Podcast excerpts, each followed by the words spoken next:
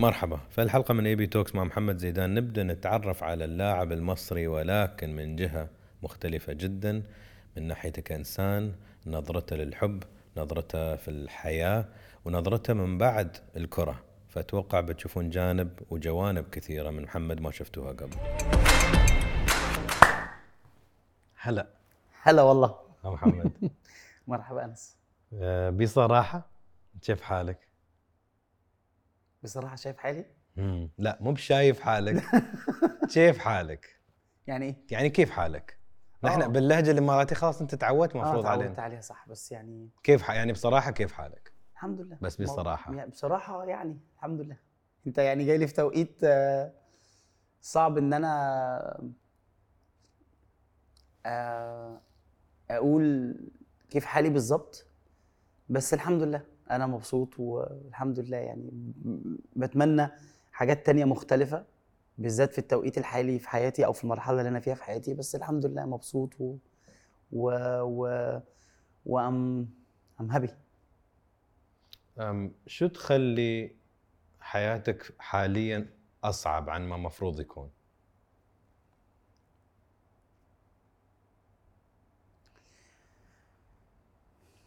احنا يا انس اللي بنصعب كل حاجه في حياتنا على نفسنا. مفيش اي حاجه بتصعب او الحياه نفسها ما بتصعبش اي حاجه علينا، احنا اللي بنصعب كل حاجه على حياتنا، احنا بتفكيرنا وبدماغنا وبفكرنا وبستايل حياتنا وبطبيعه حياتنا وبطريقه تعاملاتنا في الحياه والنيدز بتاعتنا في الحياه هي اللي بتصعب علينا.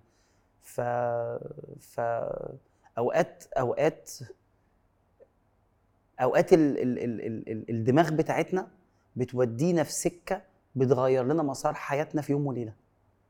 فالانسان القوي والانسان اللي متعود على انه دايما يواجه صعوبات في حياته ويعديها هو الانسان اللي بي بي بي بي بي بيتعامل او بيتعايش او بيتاقلم مع ال مع ال مع ال التغيير اللي بيحصل او الحاجه اللي بتعمل لك صعوبات في حياتك وتحولها انت من صعوبات لحاجات سهله او لحاجات تبقى عاديه وتعيش وتكمل الحياه.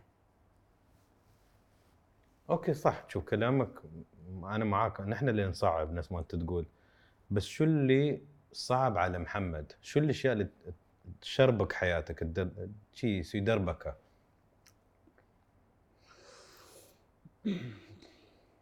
بص يا أنس، أنا إنسان مختلف في طبيعة حياته، كل إنسان مختلف عن التاني، كل إنسان مختلف بطبيعته مع نفسه.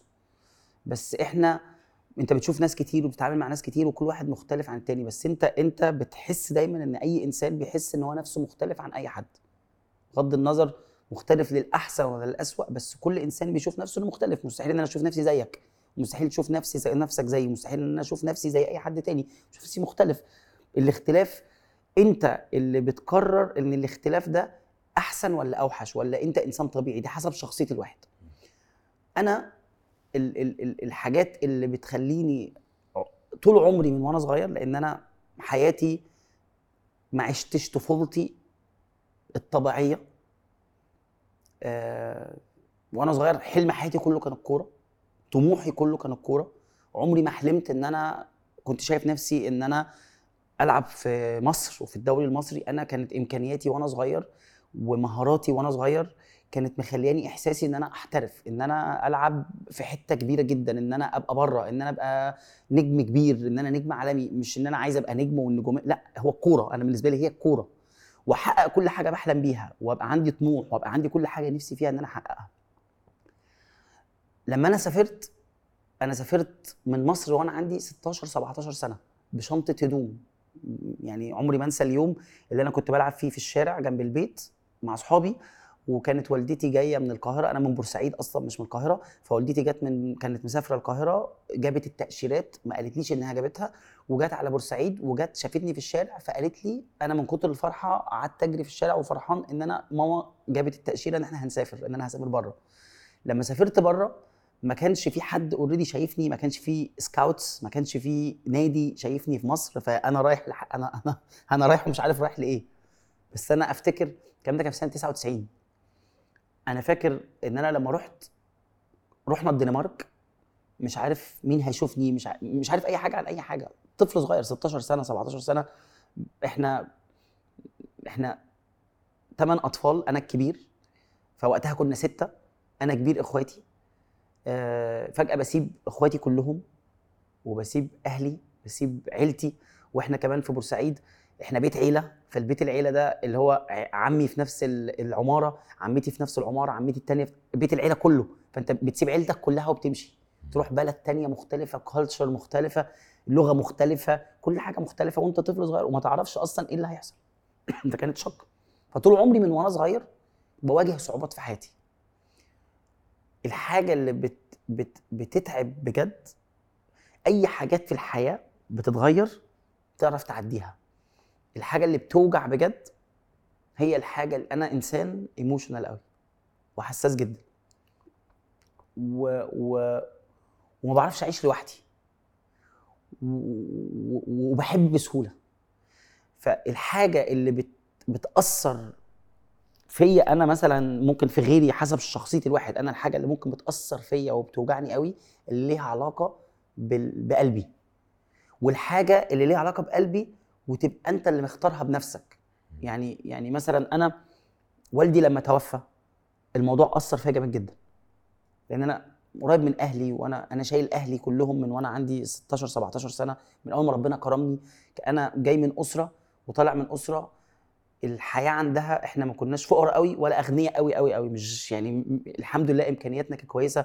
والدي كان تاجر قطع غيار وكنا بنشتغل, كان والدي بيشتغل كويس جدا من واحنا صغيرين.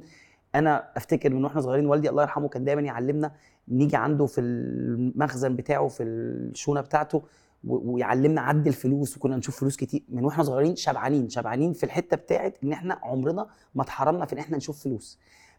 فانا اتخرج من اسره الحمد لله امكانياتنا كويسه, والدي ما كانش بيحرمنا من اي حاجه, بس الوقت اللي انا سافرت فيه حصل لوالدي انهيار في البيزنس بتاعه.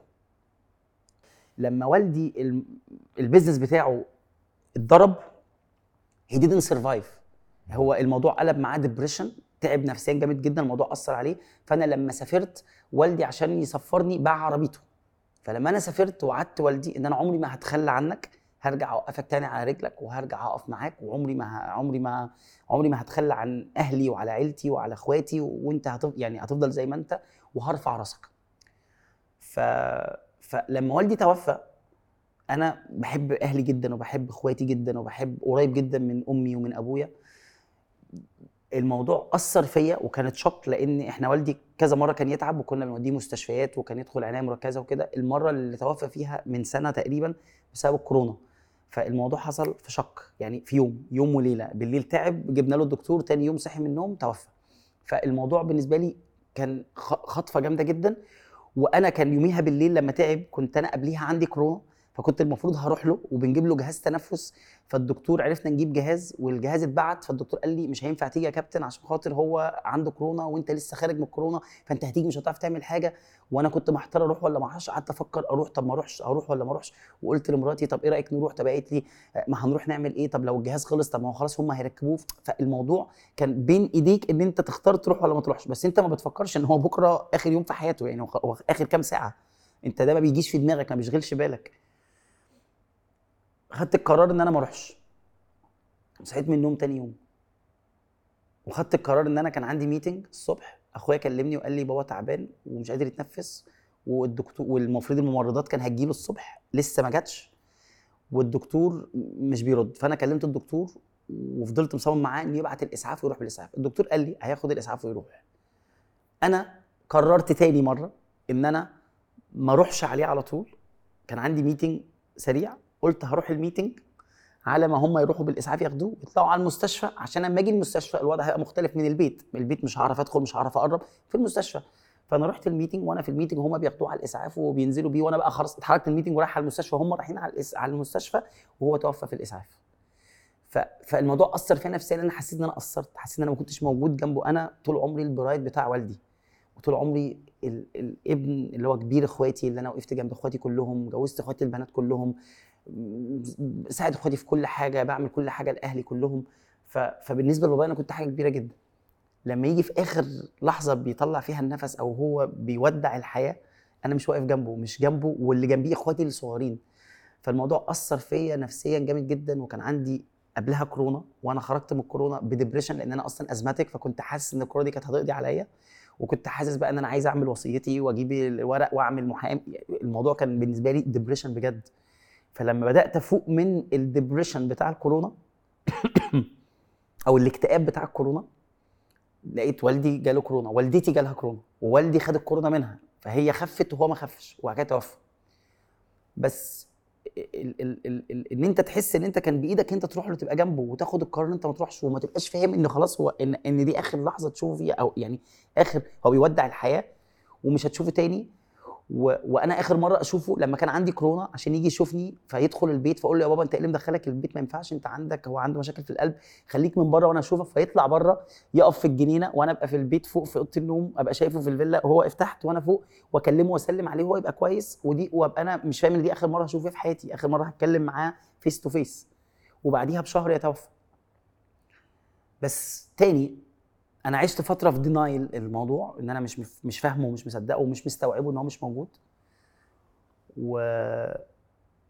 بس في الاخر القرار ده ما بيبقاش بايدك انت، الفراق ده وان احنا بنفتقد ناس في حياتنا، وانت ممكن يبقى عندك حد عزيز عليك جدا جدا جدا، قريب ليك جدا جدا جدا، وفجاه الحياه بيبقى من 5 سنين ولا من 7 سنين ولا من 10 سنين يبقى في حد من اقرب الناس لقلبك، وفجاه الحياه بتتغير، النفوس بتتغير والناس بتتغير، ويبقى الشخص دون بقى زيه زي اي واحد تاني انت تعرفه عادي جدا، وتلاقي في ناس تانية دخلت في حياتك وقربت وبقت هي الاقرب لك في حياتك. الاهل ما بنختارهمش احنا، هم اهلنا برضانا او غصب عننا، وبنتعايش ان هم اهلنا، احنا هم جزء مننا واحنا جزء منهم. لما بيودعونا ما بيبقاش بقرارنا، بيبقى الفراق صعب، وبتبقى انت خلاص ودعتهم وعارف انت مش هتشوفهم تاني، والموضوع بيوجعك. بس في الاخر ده قرار رب، يعني ده حكمه ربنا وقدر ربنا. في مواقف بقى بتحصل بتحس ان انت بعد كده بتفوق وتشوف ان انت قصرت، ان انت ما كنتش بتكلمه كفايه في الفتره الاخيره، ما كنتش قريب منه كفايه في الفتره الاخيره، ما كنتش يعني. اسعد حاجه كنت اشوف بابايا بتفرحه لما كان بيجي عندي البيت واقول له تعالى عشان عايز اشوفك، فيجي مع عندي البيت ويقعد معايا، اقول له انا اصل انا عايز ادي حاجات لاخواتي الصغيرين، فيجي عندي البيت ابقى انا عندي حاجات كتيره جدا مش عارف اوديها فين، في اللبس كتير جديد جبته، فعندي حاجات مش عارف عايزه افضي الدولاب شويه واخواتي الصغيرين، فاقوم اخد حاجات من لبسي اديها لاخواتي الصغيرين. فبابايا يبقى قاعد في البيت من كتر الفرحه فرحان ان انا بدي حاجتي لاخواتي، فيقعد يقول لهم بصوا محمد بيحبكم قد ايه، بصوا محمد بيديلكم ايه، الحاجات دي لازم تحافظوا عليها، محمد من النوع اللي بيحافظ على حاجته، محمد حاجته بالنسبه له، انا من النوع اللي ما بحبش افرط في حاجتي، بس حاجتي بفرطها يعني بطلعها لاهلي بس، لاخواتي بس. فاكتر حاجه كانت بتفرحه هي اللحظه دي. فلما بعمل ده مع اخواتي بعد وفاته، ببقى حاسس ان انا وانا بعملها هو شايفنا من فوق، وهو حاسسنا من فوق ان انا بعمل الحاجه اللي كانت بتفرحه.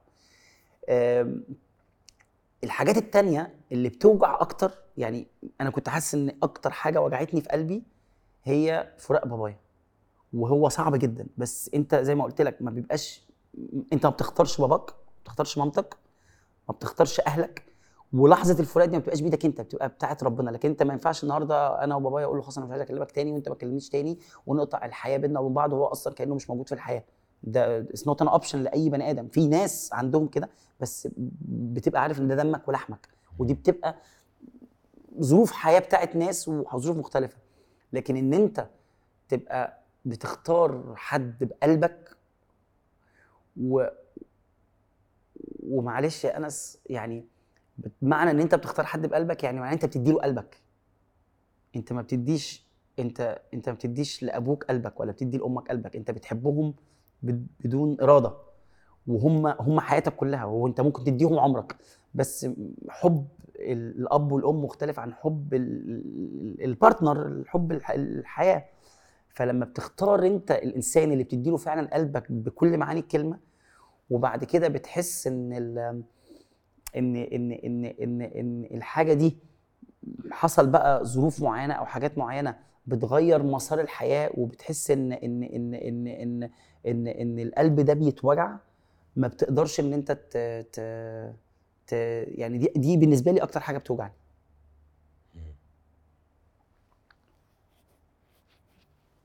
جوابك حلو محمد. تعرف أول مرة أفكر في شيء وأنت سلطت الضوء، يعني حب العائلة حب فطري بالفطرة، حب الحبيب اختيار. فخليتني أفكر في شيء.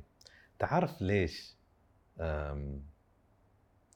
يوم خلينا نقول ريال يخون حرمته ولا حرمة تخون زوجها، عموما خلينا نقول الريال الحين خان زوجته، تشوف الحرمة ما تلوم الزوجة، تلوم الحرمة الثانية. زين تقول مثلا هاي ما تستحي، كيف خربت بيت كذا كذا كذا. ودائما كنت أفكر ليش اللوم كله على الحرمة الثانية مش عن الزوج. زين بعدين يوم فكرت فيه، تعرف ليش؟ عشان الحرمة وايد صعب تاخذ مسؤولية ان اختيارها كان خاطئ، اختيار خاطئ، فشو تسوي؟ تسلط الضوء على شخص خارج الدائرة، تقول هالحرمة ولا الريال، يقول هالريال هو اللي اغرى زوجتي وزوجتي خانتني. هي بس اقول لك انا حاجة، قول لي. انت فتحت في حتة هتكلم معاك فيها. كل واحد رؤيته مختلفة في الكلام اللي انت بتقوله ده، ولو جبت 10 وكل واحد بيقول رأيه هتلاقي من 10 دول منهم ممكن 2 بس بيتفقوا في الآراء، لكن 8 هيبقوا مختلفين. أنا لو هتسألني رؤيتي، بص يا أنس تاني بقولك، أنا عملت كل حاجة في الدنيا، أو يعني مش عايز بس أقولها بطريقة أنها تبقى مأفورة شوية، الحمد لله أنا حققت كل حاجة نفسي حققها بمجهودي وبتعبي وبإرادتي وبعزيمتي، وربنا اداني حاجات كتيرة جدا ونعم كتيرة جدا أنا بحمد ربنا عليها، وعشت حياة فيها رفاهية كبيرة جدا جدا جدا. وانت طبعا فاهم أنا بتكلم في إيه بحكمك، وحكم يعني بحكم إن انت قريب من لعيبة الكورة اللي بيعيشوا في الليفل اللي أنا عشت فيه، وأنا بلعب في ألمانيا وبلعب في أوروبا، بيبقى عندهم كل حاجة متاحة. فأنا عملت كل حاجة نفسي فيها أعملها وأنا صغير في سن صغير. لما اتنقلت لمرحلة تانية في الحياة، الفكر بتاعي اتغير، ستايلي في الحياة اتغير، أولوياتي في الحياة اتغيرت. بمعنى عشان أرجع للي أنت بتتكلم عليه،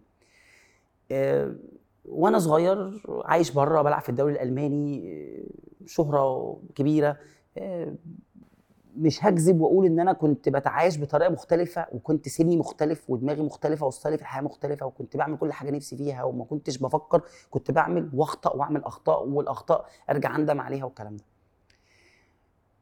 الإنسان اللي عنده مبادئ في حياته، المبادئ هي أهم حاجة في الحياة. اللي عنده أتك وعنده مبادئ وعنده قيم بيبقى عارف، يعني هو متربي وطالع من بيت فيه مبادئ، تعلم أسس، تعلم إن هو بياخدش حاجة مش بتاعته، ما بيبصش على حاجة مش بتاعته، ما بيتكلمش على الناس، مش منافق، مش كذاب، مش بمعنى إنه ما بيلفش ويدور عشان يضحك على حد، عشان يضحك عليه في إنه يستغله فيسرق منه، أو يعني السرقة يعني عايز أقولها الكلمة قاسية شوية، بس اللي هي الناس اللي ممكن تبقى استغلاليه عشان خاطر استفاد من وراك وفي الاخر اخسرك انت، او انصب عليك او اضحك عليك، او اللي هي الطريقه اللي هي طريقه الحياه او البشريه بشكل عام. في ناس كويسه في ناس مش كويسه.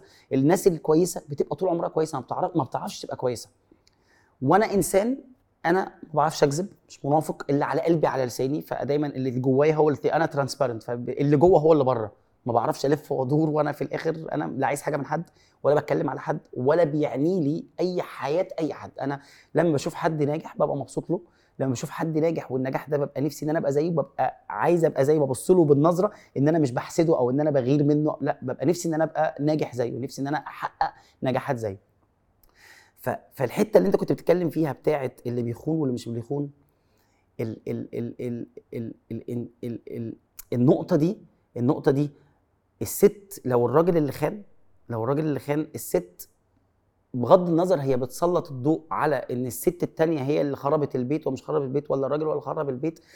الانسان اللي عنده استقرار في حياته الزوجية وعنده فعلا حب لدرجة ان هو ما مش محتاج، او عنده ال الاحتياج، لان الحياة ستيبل وفيها استقرار وفيها متعة وفيها حب ومراته فعلا مخلياه عايش ليها مش هيبص لغيرها. ومش معنى انه ما يبصش ان هو يخون، ما هو احنا بشر واحنا رجاله، والرجاله طبيعتها ان هو باحتكاكهم ببعض ممكن ان هم يبصوا ويكلموا ويشوفوا الصور، والطبيعي بتاعت الرجاله ان تبقى انت مثلا بتشوف انسان جميل او واحده شكلها حلو او واحده ستايلها حلو، فانت بتقول دي انسانه حلوه، انسانه لبسها كويس، انسانه شكلها جميل، بس في رغبه ما بتبقاش موجوده. بس ان انت تبص وتشوف زي ما مثلا اي واحده بتشوف حد لبسه كويس، حد مظهره كويس، حد بيعرف يتكلم، حد ناجح، حد شكله كويس، فطبيعي احنا بشر ان الواحده تقول الانسان ده شكله حلو، الراجل ده شكله كويس. مش معناها انها دماغها راحت لفكر غلط او فكر بعيد عن انها تبقى بتشوف حد كويس. والواحد لما بيبقى نفس الكلام، بس في رجاله بتبقى دماغها اصلا هي بتفكر في انها تروح لسكه مختلفه عن انها تبقى بتشوف حد حلو وخلاص. ده بيبقى ناتج عن نقص في مكان تاني ومشاكل في مكان تاني. ممكن يكون مش نقص في الحته اللي هي الرغبه، بس بتبقى ليها علاقه بمشاكل بتخلي الراجل من جواه احساسه بيبقى هو مش مبسوط في الحياه الزوجيه، او بيبقى مش مبسوط في بيته، ما عندوش راحه نفسيه في بيته، فبيلاقيها في حته تانية، او بيبقى هو بيدور عليها في مكان تاني، بيبقى هو بيحس ان هو عنده احساس ان هو عايز حاجه تانية. انا عشت الحاجتين، يعني عشت الحاجتين في المراحل الاولانيه وفي المرحله الثانيه في حياتي. المرحله الثانيه في حياتي كانت مختلفه تماما عن المرحله الاولى. المرحله الثانيه في حياتي انا كنت انسان يعني كنت فعلا عايش للبارتنر اللي معايا، هو كل حاجه في حياتي، وكنت يعني ما كانش في اي تواجد في حياتي في اي حاجه غير مع البيرسون ده، وما كانش عندي اي نيد لاي حاجه تاني، ما كنتش بفكر في اي حاجه تاني، لان انا كنت I'm living for this person، ولا يعني هو الحياه كلها كده، ما كانش عندي نيدز. انا يعني بجد من قلبي بقول ان انا كان ممكن اشوف حد حلو، اتكلم مع حد حلو، بس الكلام العادي البابليك، بس ان انا كنت اسيك ان انا اروح اعمل حاجه غلط. كنت دايما بفكر بدل مره 2 و3 10، وكنت دايما اتحط في مواقف ان انا ابقى فيها مثلا عندي مشاكل في بيتي، او مثلا عندي مشاكل في الحياه الشخصيه، وابقى انا مثلا مش موجود، مسافر، او بحصل ظروف ان انا بره البلد ومش موجود، وبتحط في موقف ان انا ابقى عندي اوبشنات ان انا اعمل حاجه او ابقى بغلط، بس ارجع بيني وبين نفسي افكر واقول لنفسي لا، انا مش عايز اروح للسكه دي، لان السكه دي مش كويسه، لان الانسان اللي بيعمل كده يا انس اللي بيعملها مره بيعملها 10، واللي بيبقى هو اوريدي خلاص، هو هينوز ان هو عنده بقى ده، هو بيبقى ويك في الحته دي، عمره ما بيعرف يسيطر على نفسه. لكن الانسان اللي بيبقى عارف يسيطر على نفسه في الحته دي بيعرف ازاي يبقى ما عندوش سعاده يضحي بالاحساس ده عشان تأنيب الضمير، عشان الانسان اللي بيحبه. فدي نقطه مهمه. وهرجع تاني اللي انت بتقوله، في كم موقف اتعرضت له او سمعته في فتره كده، ان انت بتقول لو واحد خان مراته. طب انا سمعت ان مثلا في مواقف بتحصل كتير مع ناس، ان في واحد بيخون مراته مع صاحبتها، يعني واحده تكتشف ان جوزها بيخونها مع صاحبتها، واحده تكتشف ان يعني يتطلقوا او ينفصلوا، وتكتشف ان جوزها راح خطب صاحبتها او اتجوز صاحبتها. المواقف دي سمعتها كتير. هنا الغلط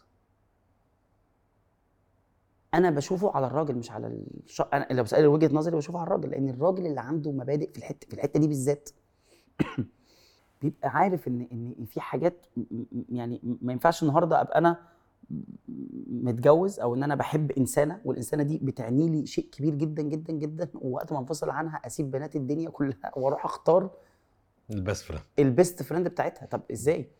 ونفس الكلام برضو، ما هو في اخر الست لما بتبقى بتحب راجل ويبقى هو كل حاجه في حياتها، فبتسيب كل رجاله العالم وتروح تختار البيست فريند دي. بحس ان هي بتبقى اكتر اللي هي عايز اذي اللي قدامي، عايز اوجع اللي قدامي، ما بتبقاش اللي هو واحد خلاص الموضوع انتهى واتقفل وراح انا بتعايش وربنا كرمني بقى مع اي حد تاني ولا في اي حاجه تاني، فبختار صح، او بختار حاجه برضو ما تجرحش وما تألمش الانسان التاني.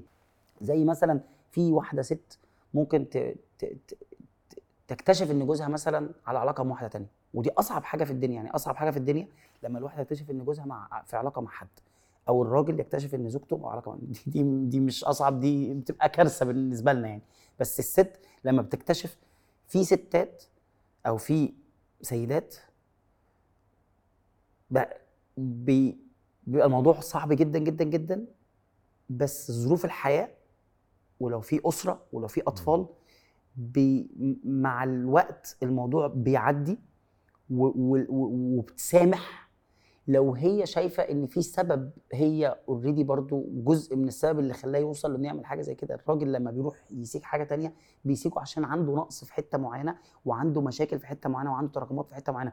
الانسانه اللي بتعمل ده يا انس بحس ان هي the most powerful woman that exists in my opinion. الواحده اللي بتقدر انها تتاقلم مع اكشن زي ده وحاجه زي دي، بحس ان هي انسانه دي بتعمل لها التماثيل بكل معنى الكلمه. لان قول لي مين راجل يقدر يتعايش او يستحمل ان يكتشف ان زوجته على علاقه مع حد تاني؟ ده احنا كرجاله لما لما بننفصل وبتبقى انت خلاص انفصلت والحياه انتهت، لما بتكتشف ان يور اكس بقت في علاقه تانية او ارتبطت او اتجوزت، انت بيبقى الموضوع مش بتاعتك خلاص وهي اتجوزت. الموضوع بيأثر فيك نفسيا وبتحس ان الموضوع بيبقى صعب جدا. شوف النقطه اللي كنت مركز عليها، يمكن انا ما كملت جملتي، ان الفرق اللي انت قلت فرق حلو الواحد يفكر فيه بين الحب الفطري اللي انت ما عندك اختيار والحب اللي انت تختار. عشان لو فشل تحس انا اخترت استثمار والاستثمار ما رجع لي الاستثمار اللي انا توقعت ولا المردود. فاكيد 100% عشان انت تقول انا بعقلي وبقلبي اخترت ان اعطي هالانسان قلبي وللاسف ما حصلت الشيء اللي كنت اتوقعه. فاول مره افكر في هالشيء، بس معاك ان صعب انك يكون ضربه وايد قويه. انت لما بتختار يا انس زي ما انت قلت الحب الاسره وحب الاهل، الحب الفطري، انت ما بتختارش، انت ما بتقولش انا هحب اهلي كتير ولا صغير. انت انت ما بتتحكمش في قوه حبك ليهم. في الحياه بقى مع اصدقائك او مع اصحابك او مع اقرب الناس ليك، انت ممكن حد تبقى انت حبه بس عامل ديستن شويه. فانت انا ممكن احبك وتحبني كاصدقاء وكاصحاب، بس انا ممكن احبك جدا جدا جدا اقربك مني قوي وانت تحبني اقل شويه، فانت تبقى عامل ديستن شويه. فان احنا بنتحكم في الحته دي، انت ما ينفعش تتحكم في ده مع اهلك. طب لما بتحب حد بقى، بتقابل يور بارتنر وبتحس ان البارتنر ده هي يور لايف بارتنر، وبتبقى انت احنا بنقابل ناس كتيره جدا وبنقابل، واحنا كشباب بنقابل بنات كتيره جدا وكبنات بتقابل رجاله كتيره جدا. فالحياه النهارده كلها بقت كونكشن، بقت علاقات، وكل الناس بتقابل بعضها وكل الناس بتخرج مع بعضها. لما بتكليك مع someone وبتحس ان الانسان ده انت there is something، بتبدا تجو مور ديب مور ديب مور ديب لغايه ما بتحس ان الانسان ده هو is the partner you're looking for. تبدا بقى تبني وتبدا انت بتتحكم ان انا احبك قد ايه. انا اتحكم هحب، هحب الانسان ده قد ايه، احبه جدا جدا جدا ولا هحبه بس هبقى هبقى عامل ده. لما بتروح تعمل كده خلاص، ما بتاع... لما بتدوس على البنزين الاخر ما بتعرفش تقف. بتبدا بقى يا انس تبني فيوتشر. انت مش حد بتعمل علاقه وبس، لا، انت بتبني فيوتشر، بتبني حياه، بتبني اسره، بتبني بلان. مش بلان اللي انت مثلا انا هعمل بلان للخمس سنين اللي جايين او هعمل بلان، لا، انت خلاص this is your life partner I wanna grow old with, I wanna live the rest of my life with, انا خلاص I'm building a family. فتبدأ تقعد كل حاجة حلوة حلوة حلوة، ويبقى الانسان ده هو كل حاجة في حياتك. وفجأة تلاقي في يوم وليلة الحياة اتغيرت، بدل ما هي كانت كده فجأة بقت كده. ازاي ما تعرفش؟ وهو ده عشان الحب ملوش ملكة. الحاجة الوحيدة اللي ما تقدرش تسيطر عليها ولا تتحكم فيها هو الحب. انت ممكن تتحكم في اي حاجة، ممكن تتحكم في التيست بتاعك لأي حاجة. اي حاجة، انت انسان مثلا مبذر، تقدر فجأة تقول لا انا خلاص، انا كنت طول عمري مثلا بموت في العربيات، ما فيش عربية ما ركبتهاش. هنتكلم بقى في اللوكسجري، كل البراندز بتاعت العربيات ركبتها من وانا عندي 20 سنه. ركبت كل ركبت كل حاجه اي حد ممكن يركبها. النهارده يا انس متعه العربيات دي مش عندي. يعني انا ما عنديش متعه ان انا اركب لامبورجيني، ما عنديش زمان كان الجراج عندي في كل كنت كل حاجه موجوده الحمد لله، يعني عملتها من سن صغير. فكانت دي بالنسبه لي هي اجيب عربيه وادفع فيها رقم كبير جدا واركبها 4 5 6 شهور وبعد كده اقوم رايح مبدلها بعربيه ثانيه واخسر نص ثمنها عشان بس انا نفسي في واحده ثانيه. وكلنا عملنا كده. بتيجي عندك مرحله انت بتحب العربيات قوي وبقى نفسك ان انت تعمل كل حاجه فيها وتقدر ان انت فجاه لا انا خلاص غيرت ستايل حياتي، غيرت الاولويات في حياتي. مثلا يبقى عندك وقت ان انت مثلا بتحب مثلا الكلابينج وبتحب البارتيز، بيجي عندك وقت تغير. مثلا الانسان اللي مثلا يكون مدخن فجاه انا مش هدخن. الانسان اللي بيشرب مثلا فجاه يبطل. اي حاجه انت اللبس بتاعك ستايلك بتصرف قد ايه، ما بتصرفش قد ايه. فكل حاجه في حياتك تقدر تتحكم فيها، تقدر ان انت تقول انا مش لانها كل حاجه بالعقل. كل حاجه عقلك هو اللي بيتحكم في انك تعملها ولا ما تعملهاش، وحسب شخصيتك حسب قوتك في قرارك وشخصيتك. لكن الحب والقلب هي الحاجه الوحيده اللي ما فيش اي انسان بيعرف يتحكم فيها، الا بقى الانسان اللي ما عندوش مشاعر. يعني في انسان ما عندوش قلب وما عندوش مشاعر وهو انسان جاحد، انسان قلبه قاسي. فده الانسان اللي هو اصلا يعني بالنسبه له كل حاجه في الحياه ملهاش، يعني مفيش حاجه بيعملها في حياته من قلبه.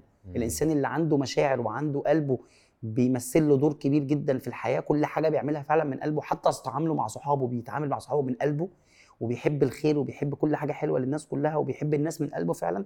ده بيبقى اضعف انسان في الحته اللي ليها علاقه بوجع القلب. قام اروح لموضوع ثاني، موضوع الحرمه اللي تختار تبقى حتى لو كان في خيانة. تعرف ونحن نكبر أنا وأنت والناس ونثقف نفسنا، مرات تشوف واحدة تختار تبقى في زواج مع أنها زوج خان وتقول ها كيف ما تستحي على نفسها وكذا، وأنت يستحكم من برا. وفي واحدة تتطلق وتعيش حياة حلوة، وفي واحدة تتطلق تكون تعيسة. آخر شيء توصل لمرحلة محمد تقول بالإنجليزي في مثل وايد حلو to each their own. يعني آخر شيء أنت اللي تعيش في هالبيت، أنت اللي تختار تنام عدال منو في السرير، أنت تختار تربي مع مين. هذا ومرات إن الحرمة اللي تقدر تتجاوز هذا الشيء ويصلحون المشكلة اللي خلت هالرجل ولا هالمرأة تخون، ويكون في تواصل ويكون في حبيبي أنت شو كان ناقصنك إنه وصلت لهالشيء، ويمكن يحلونها مرات. وفي حتى علاقات أجنبية مشهورة للممثلين وكذا بقوا مع بعض. واخر شيء يعني الشخص اللي الحين في بالي كوبي براينت كان عنده هالشيء، اخر شيء زوجته تمت معه، وشكليا من الخارج كنا نشوف انه هو اب عظيم لما توفى لبنات تحسهم كلهم صحيين.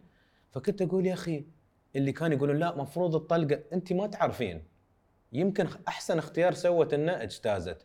ومرات لو وحده في علاقه سامه والرجال مو مؤدب وقليل ادب واستغلالي ووقح، هي طلقيه ما يستاهل. فانا شو اقول لك تو ايتش ذير اون، لكل علاقه لها اسس معينه الا بس انت تعرفه. ويمكن صاحبك المقرب ولا اهلك القريبين يقولون لك حبيبي محمد السلبيات اكثر عن الايجابيات في هالعلاقه، او محمد الايجابيات وايد كثيره، هالسلبي صار حاول تصلح عشان الصورة الأشمل أعظم وأهم.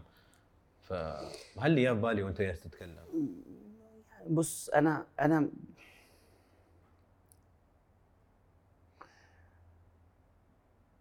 بحكم خبرتي في الحتة بتاعة الآراء، أنا بشوف الحاجة الشخصية للحياة الشخصية دي الحاجة الوحيدة اللي صعب إن أنت تاخد فيها رأي أي حد. انت ممكن اخد رايك في ان انا بلعب في الدوري الالماني فهسيب الدوري الالماني، انت صاحبي فاخد رايك ان انا العب في الدوري الالماني فهسيب الدوري الالماني اروح الدوري الانجليزي تقول لي رايك. مثلا انا عندي عربيه فبغيرها بعربيه ثانيه فتقول لي رايك، عندي بيت ببيعه وبشتري بيت ثاني فتقول لي رايك. الحاجات اللي ليها علاقه بالحياه ممكن تاخد فيها اراء الناس لو انت محتار او انت يعني متردد، بس الحاجه اللي ليها علاقه بالحياه الشخصيه بالذات البيت، احاسيس، اللي هي في الاخر لما بتروح البيت بتقفل الباب عليك وتبقى انت جوه بيتك انت ومراتك لوحدك، انت والانسانه اللي بتحبها لوحدك. ما ينفعش تاخد اراء اي حد، كل واحد اراء مختلفه، وما ينفعش ان انا ابني قراري على ارائك او على رايك. ما ينفعش انا اقعد اتكلم معاك في مشكله عندي في حياتي فتقول لي رايك، فبناء على رايك اخد قراري في الحاجه. لا، قراري ده ملوش علاقه يا انس براي الناس، ليه؟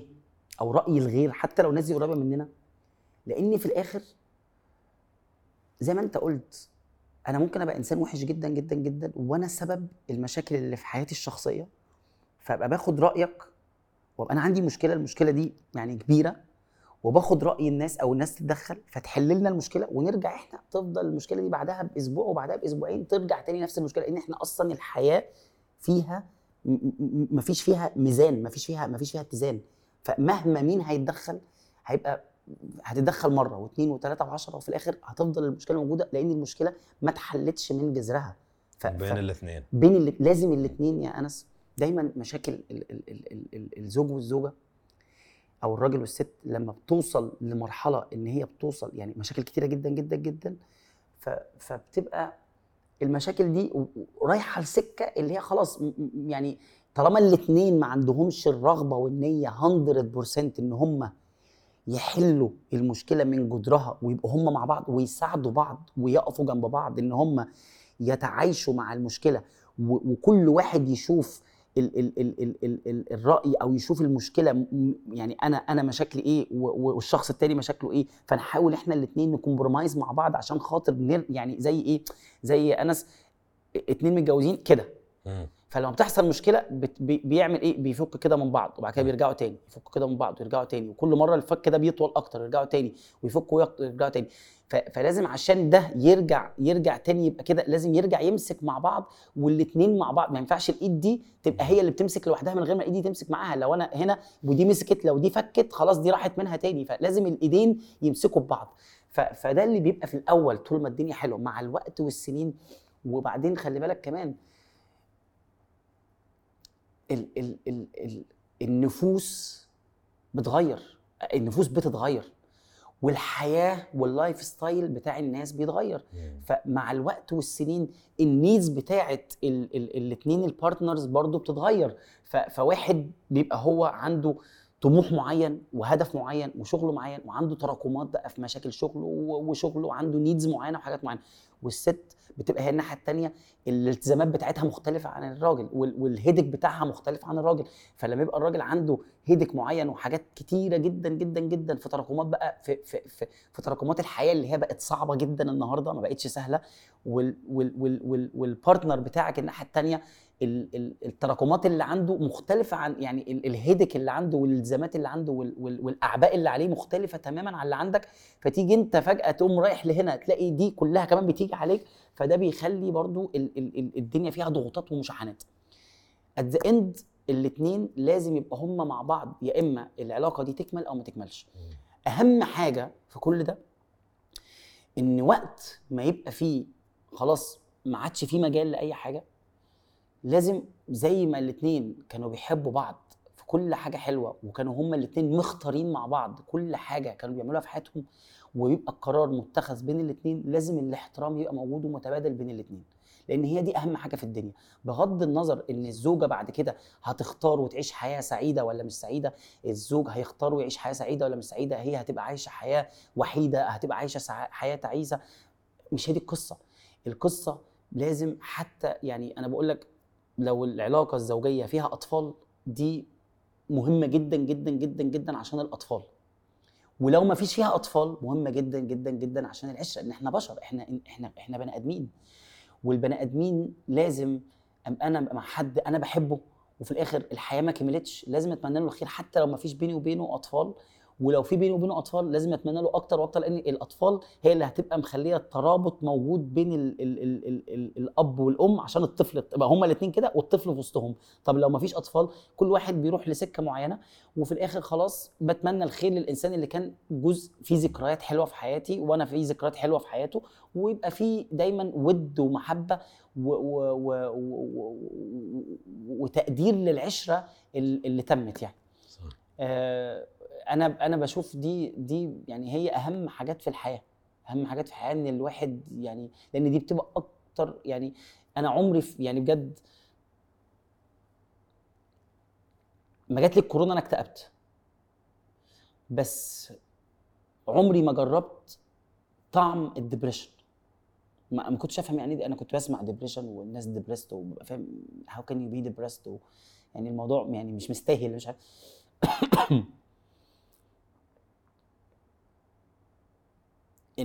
اعتقد الحاجه اللي عملت لي ديبريشن في حياتي هي الحاجه اللي ليها علاقه بقلبي، ليها علاقه بالحب. اي حاجه تانية عمرها ما عملت لي ديبريشن. يعني موضوع وفاة والدي تعبني نفسيا، بس ما اقدرش اقول انه عمل لي ديبريشن. شوف انا مستمتع معك، فبادخل في عدة جهات وباء ارضي.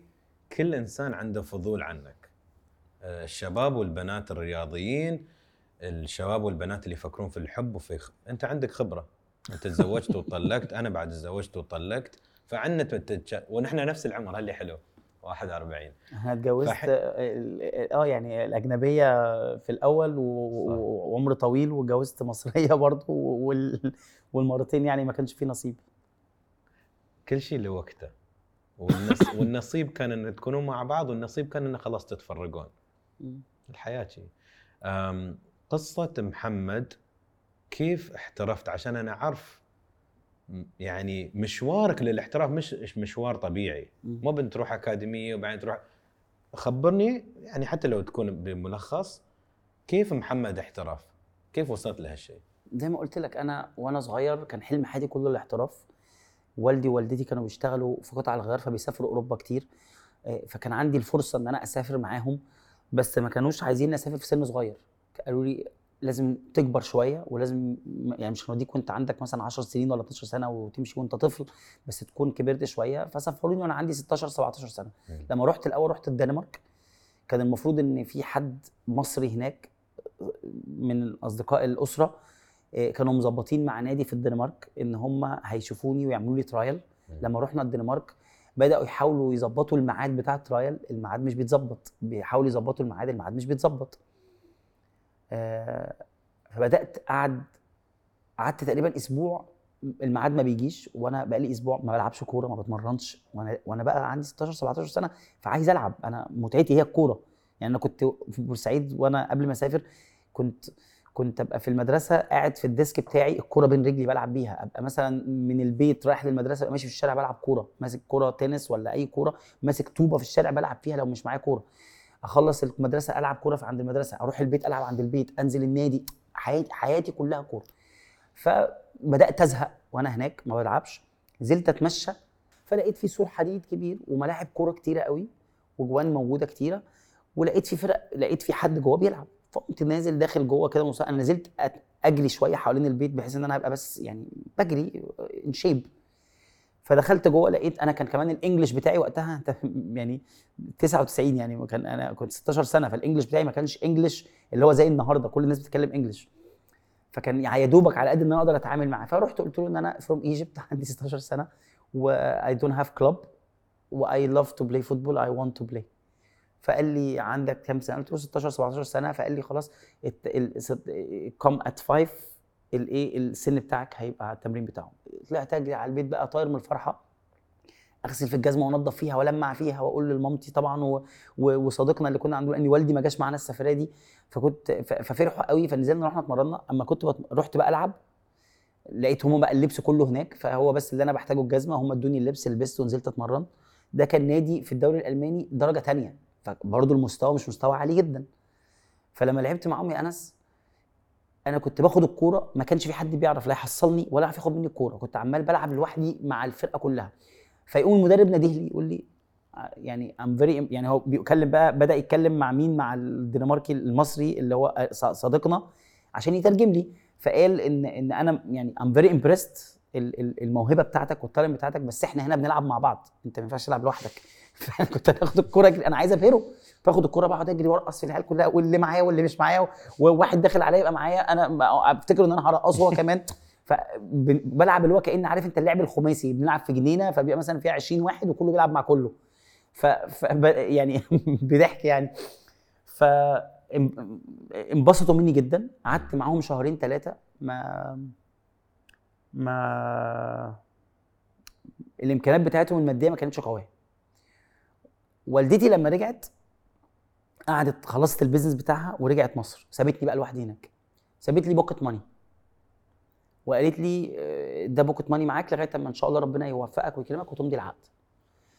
لما مشيوا امكانياتنا زي ما قلت لك يعني امكانيات كويسه، يعني انا لو احتجت حاجه كنت هكلمهم كانوا هيبعتوا لي فلوس وويسترن يونيون او يبعتوا لي اي حاجه لو احتجت اي حاجه.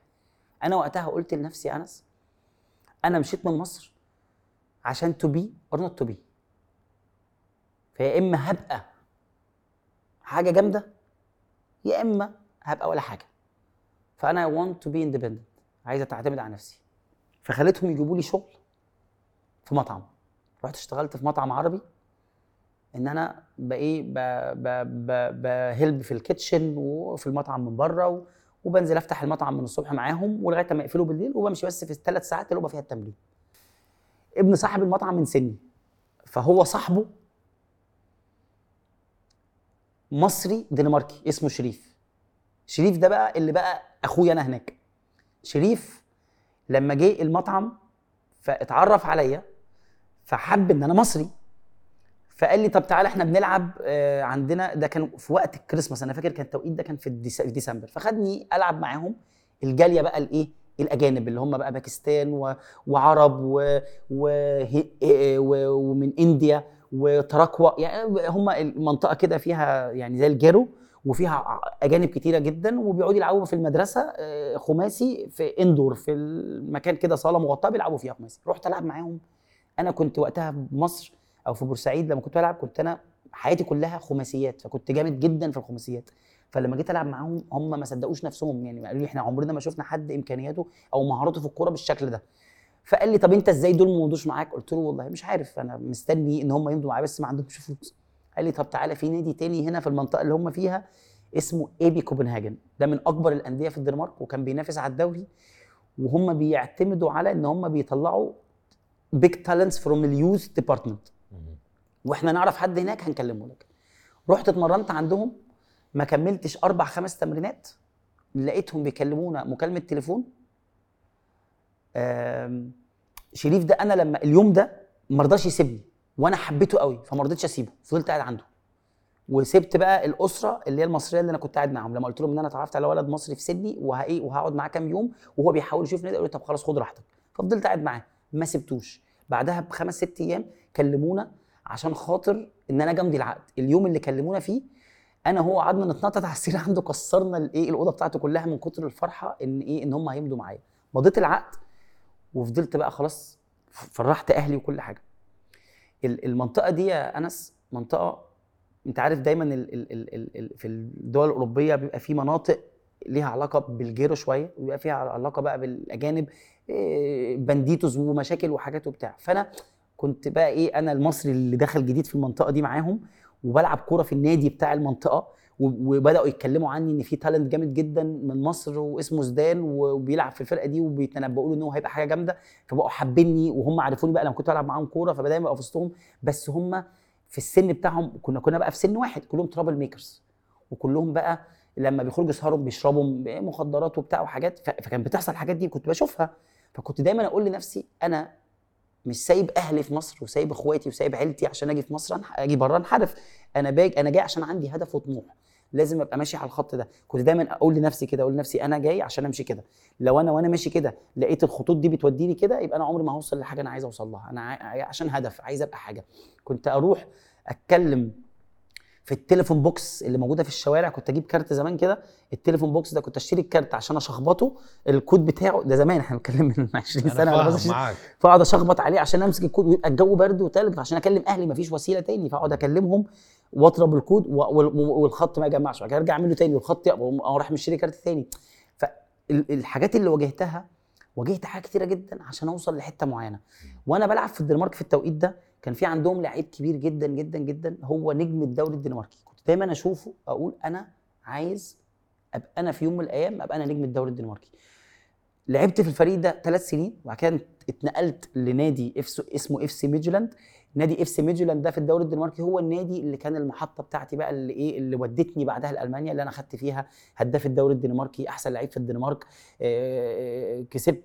كسبت القاب كتيره جدا في الدوري الدنماركي، حققت فيها انجازات خلتني احس ان انا فعلا بذلت جهد كبير جدا جدا جدا عشان اوصل للحلم اللي انا كنت شايفه من اول ما رحت وانا عندي 16 سنه ان انا احققه وانا عندي 20 سنه، او انا 17 سنه حققته وانا عندي 20 سنه. وبعد كده طبعا رحت للدوري الالماني ولما رحت انا رايح من هداف الدوري الدنماركي او من احسن اللعيبه في يعني احسن لاعب في الدوري الدنماركي لفردا بريمن.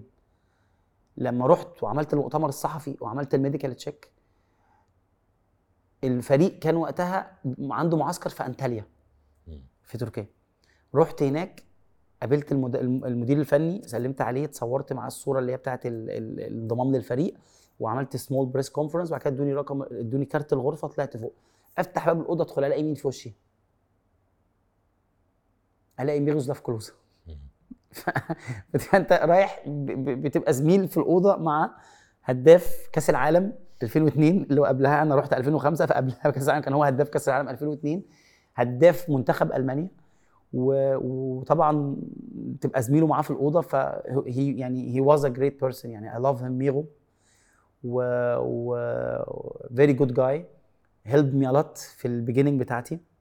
وبعد كده اقوم الاقي المنافسه صعبه في اول 6 شهور في بردا بريمن، يودوني اعاره او تجيلي اعاره لماينز.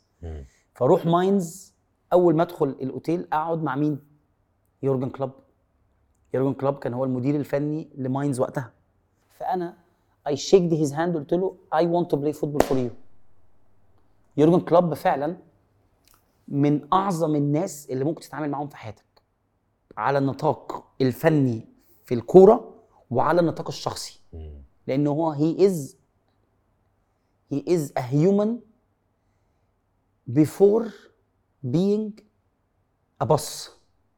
يعني انت يمكن اللي حبيته احنا نعرف بعض انا وانت من 12 سنه، ونعرف بعض من ايام ما انت انا كنت محمد زيدان في الدوري الألماني، جيت على الإمارات وتعرفنا بقينا أصحاب، وانت شايف محمد زيدان وكاس الأمم وبطولات والجيل الذهبي، وكنت إنسان أنا حبيتك والجروب بتاعنا وأصحابنا ولعبنا كورة مع بعض وكنا في ذكريات حلوة في وقتها. بس انت كنت وقتها مش أنس اللي هو عمل النجاحات، انت كان عندك طموح، وكنت بشوف انت كان عندك طموح وعندك هدف وعايز توصل لحاجة، بس you took it step by step.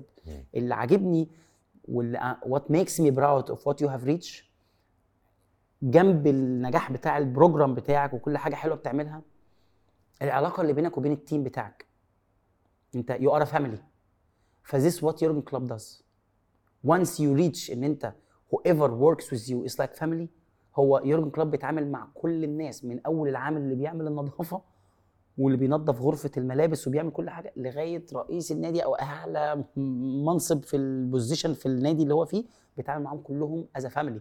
فهو he is a person, a human before being a boss. فأنت لما بتتعامل مع حد يبقى هو الباص بتاعك، بس أنت بتحس إن هو بيديك الإحساس إن هو إنسان زيه زيك، وبيحسك وبيحس مشاكلك وبيقف جنبك وبيساعدك وبيتفهمك وكل حاجة، بتبقى انت عايز تديله كل حاجه عندك. ويورجن كلوب عنده الحته دي، لما بيحس ان اللعيبه بتاعته محتاجاه وعندها ظروف اسريه او ظروف بقى مشاكل نفسيه، بيبدا يقرب منهم شخصي. يعني انا افتكر كان بيبقى عندي في حاجات مثلا بتتعبني نفسيا وكانت مضايقاني نفسيا، كان مثلا بعد التمرين ما يخلص يجي يورجن كلوب يدخل معانا الساونا او يدخل معايا الساونا ويفضل قاعد معايا في الساونا لوحدي انا وهو، يقعد يتكلم معايا على مشاكلي، يتكلم معايا عن الحاجات اللي مضايقاني وواتس رونج، ويقعد يخليك تفتح له قلبه ويقعد يقول لك طب انا اكيد متفاهم اللي انت بتقوله، وانا على فكره عندي نفس المشاكل في حياتي مش عارف مع مين وفي حياه مش عارف مع مين، ويقعد يقول لك ان هو بيمر بنفس يدخل نفسه حتى لو مش بيمر، بس بيساعدك ان هو يعيشك ان هو كمان بيعيش نفس الظروف دي، بس بيحاول ان هو يفصل وبيحاول انسان بمعنى الكلمه. وغير بقى كده ان هو هيز فيري بروفيشنال، وطبعا يعني وات ايفر هي ريتش. انا اشتغلت معاه في ماينز 3 سنين واشتغلت معاه في دورتموند 4 سنين، لان لما انا سبت ماينز ورحت هامبورغ هو قعد سنه في ماينز وبعد كده راح دورتموند، فكلمني قال لي انا عايزك تيجي معايا دورتموند. فمشيت من هامبورغ وقمت رايح دورتموند، رحت معاه دورتموند، لعبت معاه 4 سنين في دورتموند، خدنا فيها الدوري مرتين وخدنا الكاس، وطبعا كان عمل طبعا يعني تاريخ في الدوري الألماني مع بروسيا دورتموند، وراح نهائي الشامبيونز ليج 2013 قدام بايرن ميونخ. وطبعا ما شاء الله دلوقتي من يعني هي هاز بروفد ان هو ات واز نوت جاست في مكان واحد عمل النجاح ده وعمل الانجازات اللي عملها في مكان واحد، لا يقدر يعملها في مكان واثنين وثلاثه، وهو دلوقتي من احسن المدربين الموجودين في العالم دلوقتي. اصاباته كانت كثيره، ليش ما اشتغلتش على نفسي اكتر واقوى في الحته الفيزيكال ان انا افويد الاصابات؟ ولما كنت برجع من اي اصابه كنت في فتره الاصابه بعمل العلاج الطبيعي وبعمل الريكفري بتاع الاصابه، واول ما برجع ما برجعش اشتغل على ان انا اقوي المشكله بتاعه الاصابه. ودي اكتر حاجه بتاثر مع لعيب الكوره في اللونج ران، لو هو ما بيشتغلش على ان هو يقوي الحته الفيزيكال او الحته اللي بتحمي اي مكان فيه اصابه. يعني انت لما يجيلك اصابه في الركبه لازم بعد ما ترجع من الاصابه تشتغل 10 أضعاف ان انت تشتغل 10 أضعاف ان انت تقوي كل حاجه محيطه حوالين الركبه، لان دي اللي بتقوي، دي اللي بتمسك وتماسك. ومن غير الاصابات، وانت لو انت برضو بتشتغل جامد جدا على الفيزيكال بتاعك، الفيزيكال بتاعك ده بيحميك وبيأفويد الاصابات انها تيجي. ولو جت الاصابه وانت ممكن تبقى انت يعني بتشتغل جامد جدا جدا جدا وفيزيكالي جامد جدا جدا جدا، بس لما بتيجي الاصابه لانها ممكن تيجي، بس انت اوريدي يو ار يعني انت اوريدي يو ار بيلدد الباور بتاعه الفيزيكال ان انت تو ريكفر باك اجين، وان انت لما تريكفر تقدر تكمل كمان ان انت تقوي الحته دي. زي مثلا مين؟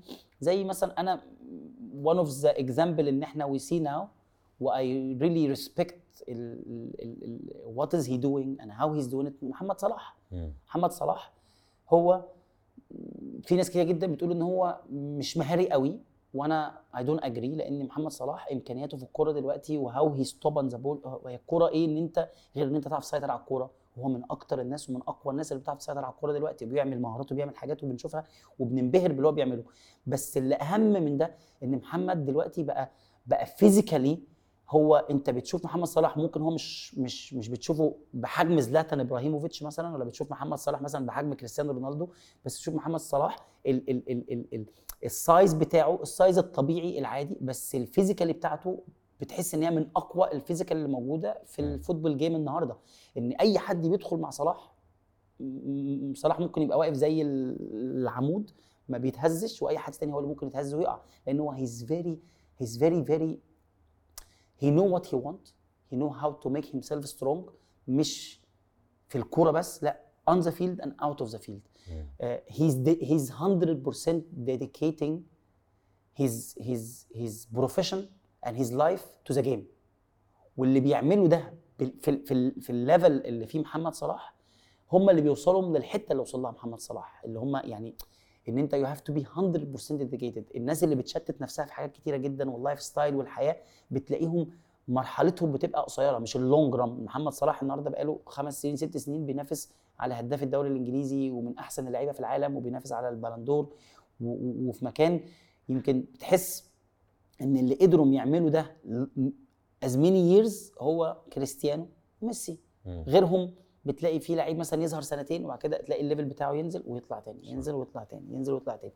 لكن محمد صلاح لا، بقاله 5-6 سنين من ساعه ما راح ليفربول، وهو 5-6 سنين في حته يعني. يمكن مثلا السنه دي عدد الاهداف بتاعته قلت شويه، بس عشان خاطر انت شايف ليفربول مش نمره 1 في الدوري. لو ليفربول نمره 1 في الدوري معناه ان هو بيكسبوا كل الماتشات، يعني معناه ان هو بيسجل اهداف كتير وهو الهداف. لكن كل سنه بتلاقي صلاح هو هداف ليفربول او هو اهم لعيب في الدوري الانجليزي.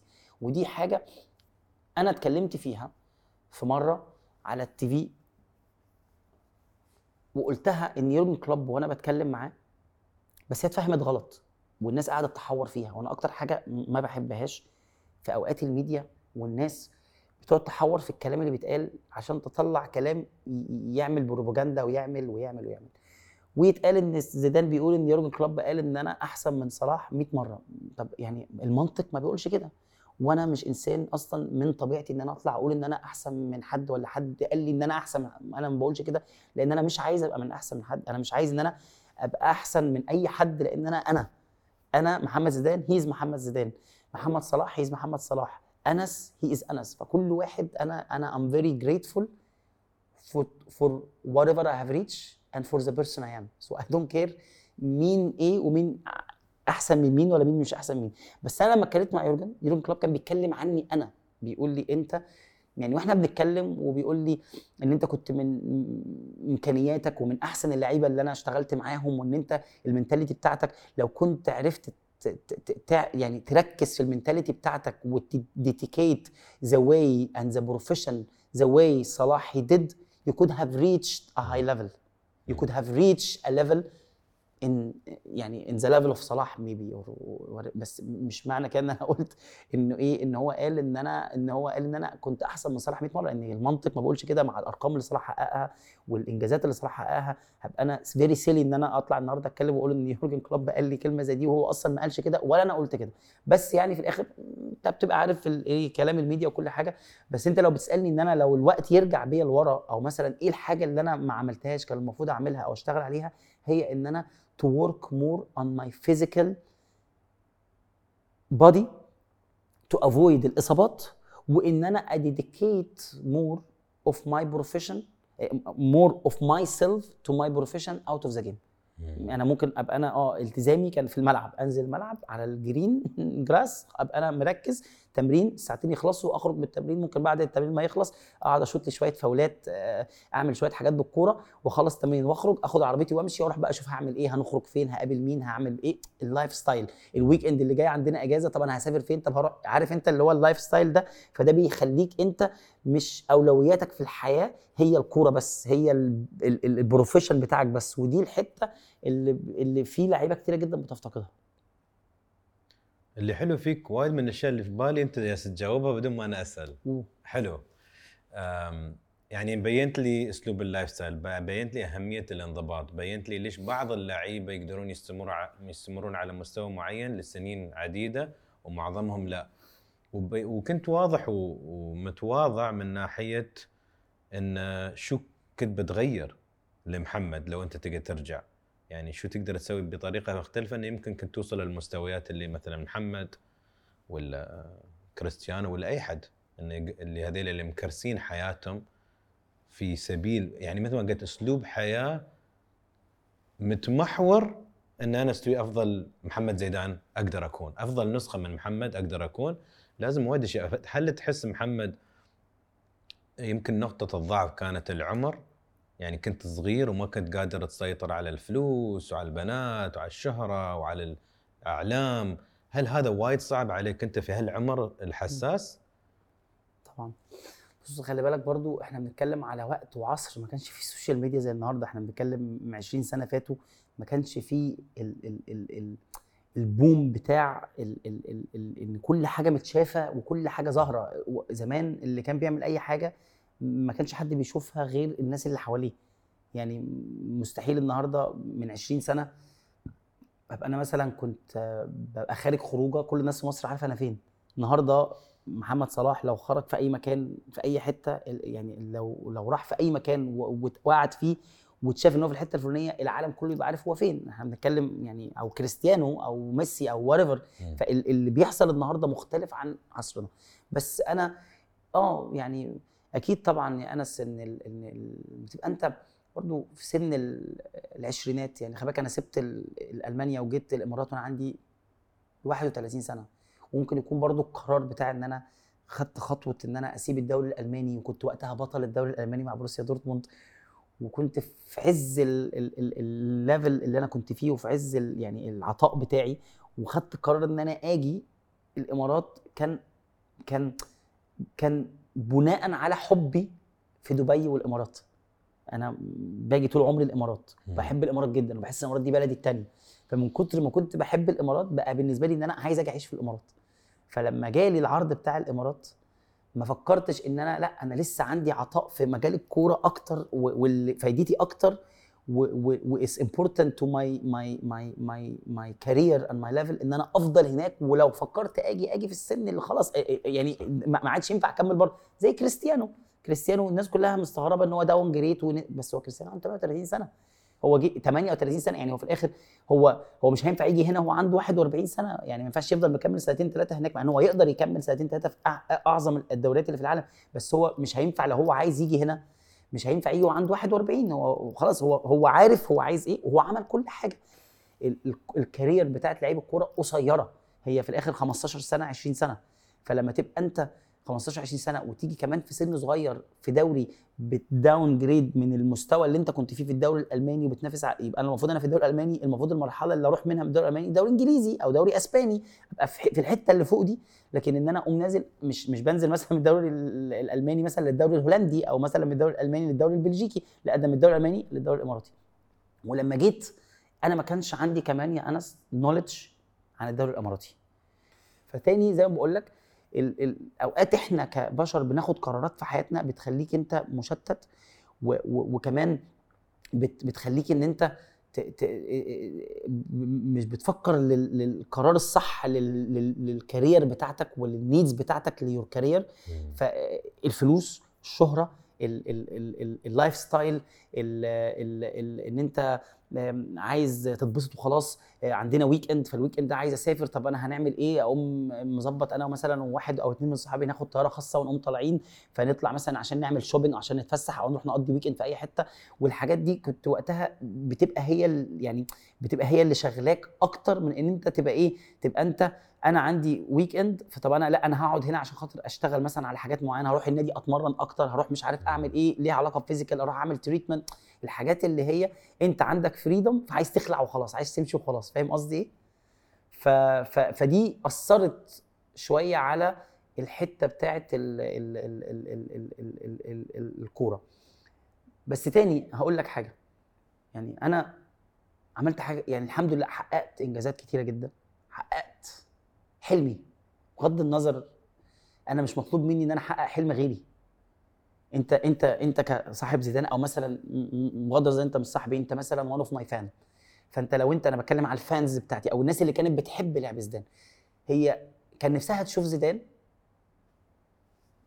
من امكانياته في حته حلوه وحته جامده، بس هو في الاخر حلمي انا، فانا حققت حلمي الحمد لله. في كام واحد في الحياه بيحلم بحاجات كتيره جدا ما بيقدرش يحققها، مش ما بيقدرش يحققها مش عشان هو مش قادر، عشان هو ما عندوش الاراده. خلي بالك انا ما ينفعش احلم ابقى لعيب كوره وانا اصلا ما عنديش موهبه الكوره، ما ينفعش احلم ان انا اغني وابقى مغني وابقى مثلا مايكل جاكسون ولا ابقى عمرو دياب ولا ابقى حد من الجامدين جدا جدا جدا لو انا اصلا ما عنديش موهبه الغنى. فاي حد بيحلم بحاجه هو اصلا عنده الموهبه بتاعت الحاجه دي، هو شايف نفسه ان هو عنده الموهبه، فبيبقى انت ربنا خلقك عندك حاجه، الحاجه دي انت يا هتكتشفها وتعرفها وتموت نفسك وتتحدى الدنيا كلها. انا هو ما حدش شافني، شنطه هدومي على ظهري وخدت بعضي ورحت رايح عشان حد هيشوفني، ما لقيتش حد يشوفني، نزلت الف في الشوارع وادور لغايه ما حد شافني. فظروف الحياه ساعدتني ان انا اسافر واروح، بس في الاخر الحياه ما عملتليش اي حاجه، ما انا في الاخر عشان انا عارف عندي اراده وعزيمه، وكان ممكن هناك اروح انحرف الاقي بقى الصحاب دول والجروب ده وادخل معاهم بقى في الجروب ده وابدا بقى هم بيخرجوا، ولما كنت بخرج معاهم كان يبقوا مثلا ماسكين السجاير يقولوا لي اشرب خد نفس اشرب سيجاره، اقول لهم لا انا بلعب كوره. فانا قصدي اقول لك الانسان اللي ما بيبقاش عارف هو عايز ايه بتلاقيه هو عنده موهبه جامده جدا. انا وانا صغير لعبت مع شباب في سيدني وانا صغير قبل ما اسافر كانوا احسن مني مليون مره، كنت بلعب اساسي انا كنت بقعد احتياطي، بس هم فين وانا رحت فين؟ وانت بتلاقي نفسك في الحياه بتلاقي في ناس عندها مواهب جامده جدا في الاخر الحياه بتشتتهم وما بيبقوش حاجه، بقول لك اصل الحياه ما ساعدتناش. وناس كتيره جدا بتعلق شماعات على الحياه، اصل احنا الفرصه ما جاتلناش الفرصه، لا هي الفرصه ربنا عمره ما بيدي فرص لحد، ربنا عمره مش ما بيديش فرص لحد، ربنا لما بي كل حد في الدنيا ربنا بيديله فرص في الحياه، بس في ناس بتبقى مستعده للفرصه دي وجاهزه لها ومستنياها، ولما الفرصه بتيجي بيشبطوا فيها. الفرصه لما تجيلك ما بتجيلكش ان انت فجاه بقيت كريستيانو رونالدو او ميسي، انت بتجيلك فرصه ان انت تلعب واشتغل بقى على نفسك، تقعد بقى سنين تبني عشان تبقى حاجه كبيره. وانا بحمد ربنا انا طول عمري بحلم ان انا احترف والعب في انديه كبيره بره، حققت الحلم ده الحمد لله. طول عمري بحترف ان انا امثل بلدي والعب لمنتخب مصر واحقق انجازات مع منتخب مصر الحمد لله. يعني بحمد ربنا ان انا كنت موجود ضمن جيل في مصر، الجيل ده انا وزمايلي قدرنا ان احنا نعمل بصمه كبيره جدا ونلقب احنا الجيل ده كجيل ذهبي يحقق انجازات ويعمل تاريخ لمصر. بحمد ربنا ان انا ليا بصمات في حاجات ليها علاقه بالانجازات بتاعه المنتخب، البصمات دي بصمات مؤثره. يعني مثلا الجون بتاع 2008 مع مباراه الكاميرون في النهائي، اللي هو الجون اللي انا قطعت الكره من سونج ولعبتها لابو تريكه، مش انا اللي جايب الجون بس انا قاتلت على الكوره، وعشان الانكار الذاتي ان انا مش عايز بقى اطمع وانن، فلقيت زميلي لعبتها له جاب منها الجون. الجون ده فرح الشعب كله، فرح مصر كلها. فالنهارده لما الناس تبقى فاكره حاجه زي كده، فانا كنت ليا بصمه في حاجه الناس تبقى فاكراها. يعني فبحمد ربنا كاس القارات ان انت بتلعب قدام البرازيل، فتبقى انت رايح تلعب البرازيل ومش ماتش ودي، ماتش رسمي وكاس قارات العالم كله بيتفرج عليه، وتبقى انت حلمك ان انت تعمل مباراه كويسه. وبقول يا رب اكرمني واجيب جون، فابقى بلعب واجيب جونين. فدي حاجات بتفضل مخلده موجوده، بتخليك تحس ان انت المجهود اللي بذلته في حياتك والحاجه اللي كان نفسك فيها فعلا من قلبك حققتها. مثلا وانا في اف سي ميدلاند بيفتتحوا الاستاد الجديد، فالاستاد الجديد اول مباراه في افتتاح الاستاد كانت قدام الفريق بتاعي القديم اللي هو إي بي كوبنهاجن اللي هو من كوبنهاجن. فدي بتبقى حاجات بتفضل موجوده في تاريخ النادي، ان افتتاح الاستاد كانت المباراه دي النتيجه بتاعتها عامله ازاي. انا بدعي ربنا، يعني قعدت انا فاكر قريت الفاتحه وانا نازل الملعب بقول يا رب وفقني ان انا اجيب جون النهارده، انا نفسي اجيب جون النهارده عشان خاطر افتتاح الاستاد. ننزل الماتش نكسب 6-0، انا اجيب 5 تجوان في الماتش ده، انا نفسي اجيب فيه جون. فعشان انا نفسي من جوايا فعلا واجتهدت موت نفس الماتش ده ان انا اعمل حاجه لغايه النهارده. الماتش ده من 2004، يعني احنا بنتكلم من تقريبا 18 سنه او لغايه النهارده. لما بروح الاستاد والجماهير بتستقبلني وبتحتفل بيا والناس كلها، احنا لما بقابل ناس في اي حته هناك يقول احنا كنا موجودين في الاستاد في الماتش ده اللي انت جبت فيه 5. فدي حاجات بتخليك تحس ان قد ايه الانسان لما بيجتهد وبيحب الحاجه اللي ربنا اداها له، وبتموت نفسك على انك تبقى منها حاجه كويسه عشان تفيد نفسك، تفيد وتساعد اهلك وتخلي اهلك فخورين، وان انت تبقى قدوه للشباب اللي جايه. زي ما صلاح النهارده هو القدوه بتاعت كل الاجيال في مصر، وهو على سقف الطموح. يعني انا كان الطموح بتاعي في حته معينه، عمرنا ما كنا نحلم كعرب ان واحد مننا يبقى في الليفل بتاع كريستيانو وميسي ويبقى في الحته دي، لان هو صلاح وصل للحته اعلى حته ممكن لعيبه الكوره العرب او المصريين يوصلوا لها. فده معناها على سقف الطموحات بتاعتنا، ان احنا بقى عندنا اولاد وشباب واجيال تقدر تحلم ان في يوم من الايام يبقى عندنا واحد يبقى زي صلاح بعد كده في المستقبل، مش واحد بس، 1 و2 و3 و10. لان احنا لو بتفكر الشرق الاوسط والميدل ايست قد ايه، تقريبا 300 مليون نسمه 400 مليون نسمه. ازاي احنا ال 300 400 مليون نسمه ما يبقاش عندنا زي صلاح وزي حكيمي وزي محرز وزي زياش وزي اللعيبه اللي هي فعلا تقدر توصل للنجوميه العالميه لو هم ركزوا فعلا وهم حققوا وتلاقيهم دايما كلهم جايين من ما فيش خالص خالص، وعندهم حلم زي كل الشباب اللي موجوده في كل الميدل ايست ونفسهم يحلموا، بس ما بيقدروش ان هم يبقى عندهم عزيمه. وتاني بقول لك حاجه يا انس، اي انسان عايز يبقى اي حاجه بيقدر يعملها. انا اهو حققت اللي انا كان نفسي احققه، وربنا اداني اكتر ما كنت بحلم. لان انا كنت بقعد افتكر ان انا كنت من 30 سنه ولا من 25 سنه كنت طفل صغير بحلم زي اي طفل صغير دلوقتي بيحلم. ال 25 سنه خلصوا وبقيت انا دلوقتي سبت مجال الكوره وعايش حياه تانية خالص. تحويل حول شيء ثاني. شو تعلم محمد بعد علاقات الزوجية عن محمد؟ شو تعلمت عن نفسك؟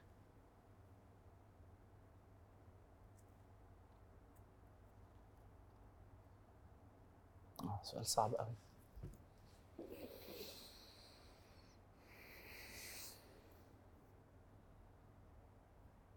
مش عارف.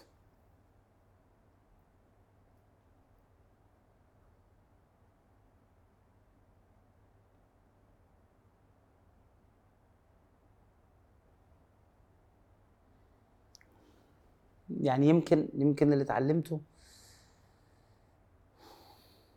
ان انا انسان في طبيعتي مسالم، ما بحبش بغض النظر. اكيد اي انسان في علاقة زوجية؟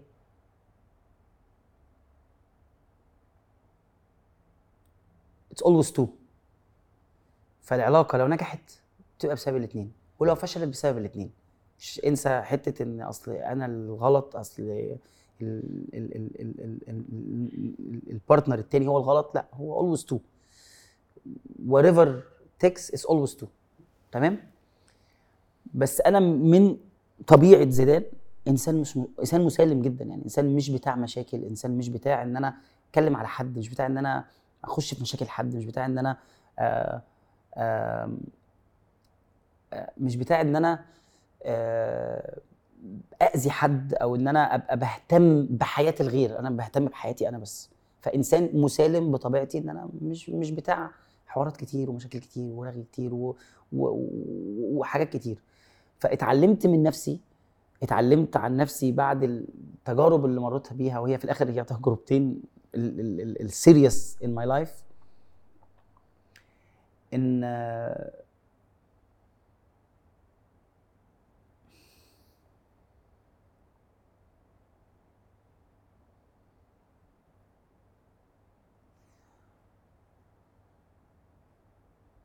ان you have to be more control of your emotion. اي انسان emotional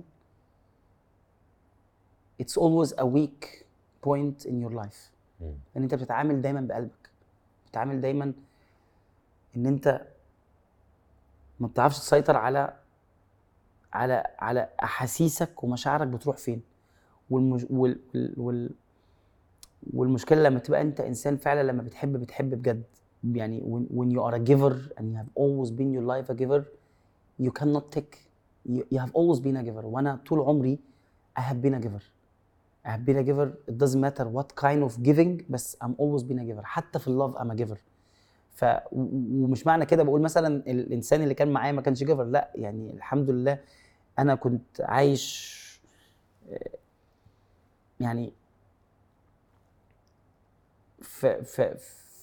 في علاقه كان كلها حب، وكان كلها كل حاجه حلوه في الدنيا، او I was happy and satisfied. بس في الاخر اراده ربنا من حاجات بتخلي الكوميونيكيشن بقت صعبه مختلفه، مع كل الاحترام وكل التقدير، وفي اخطاء بتحصل، اخطاء سواء من طرفي انا او من طرف او من الطرف الثاني، بس في الاخر بتصعب على ان الحياه تكمل. واوقات يا انس بيبقى القرار اللي بيتخذ بيبقى للمصلحه للطرفين، يا اما الحياه بتكمل وكل واحد بيعيش مبسوط، يا اما الحياه بترجع تاني بحاجه بتبقى بتاعت ربنا. في ناس كتيره جدا بينفصلوا وبيرجعوا، وفي ناس ما بينفصلوا ما بيرجعوا. الحياه مهما بتروح لفين، بس هو الاحترام هو اهم حاجه في الدنيا.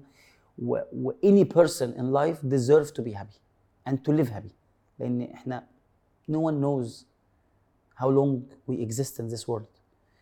واحنا we live only once، احنا كل الناس بتعيش مره واحده. And when you are a good person and a positive person وإنسان معتقداتك في الحياة أو متفاهماتك في الحياة حلوة، فأنت من حقك أن تعيش مبسوط. وحتى لو الإنسان اللي أنت بتحبه أكتر من أي حاجة في الدنيا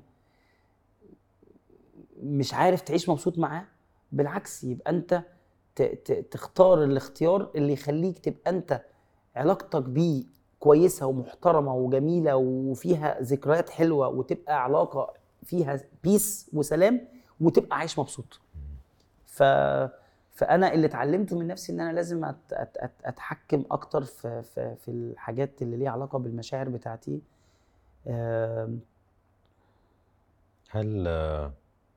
هل كنت زوج زين؟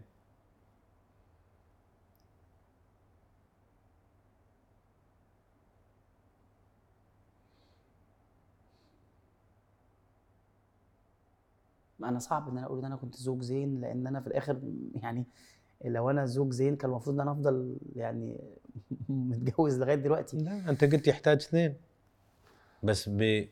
لو تقيم نفسك وانت تعرف محمد، انت محمد، تحس محمد مقصر او محمد سوى اللي عليه؟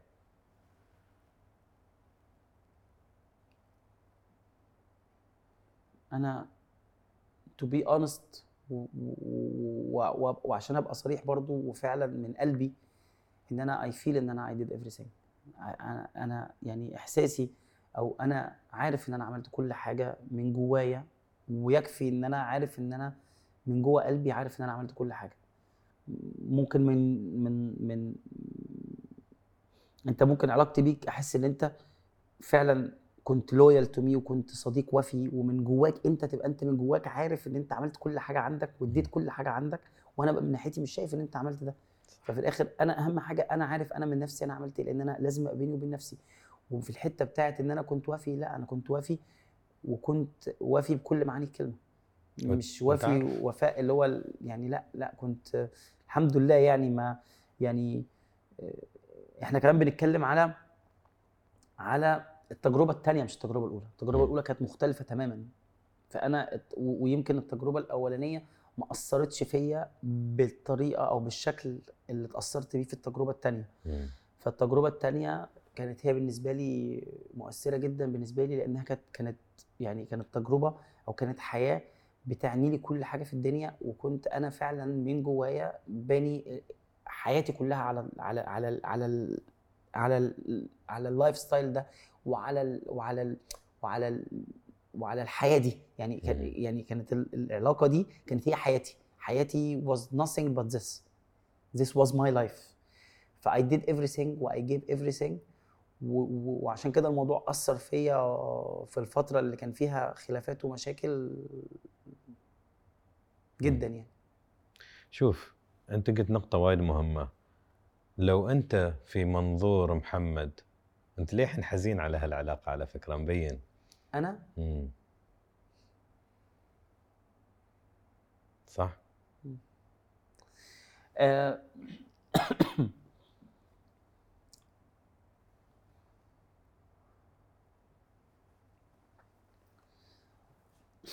بص يا انس، عمر ما في انسان ما بيحزنش على حاجه هو فعلا ما كانتش هي كل، يعني ما كانتش بتعني له شيء.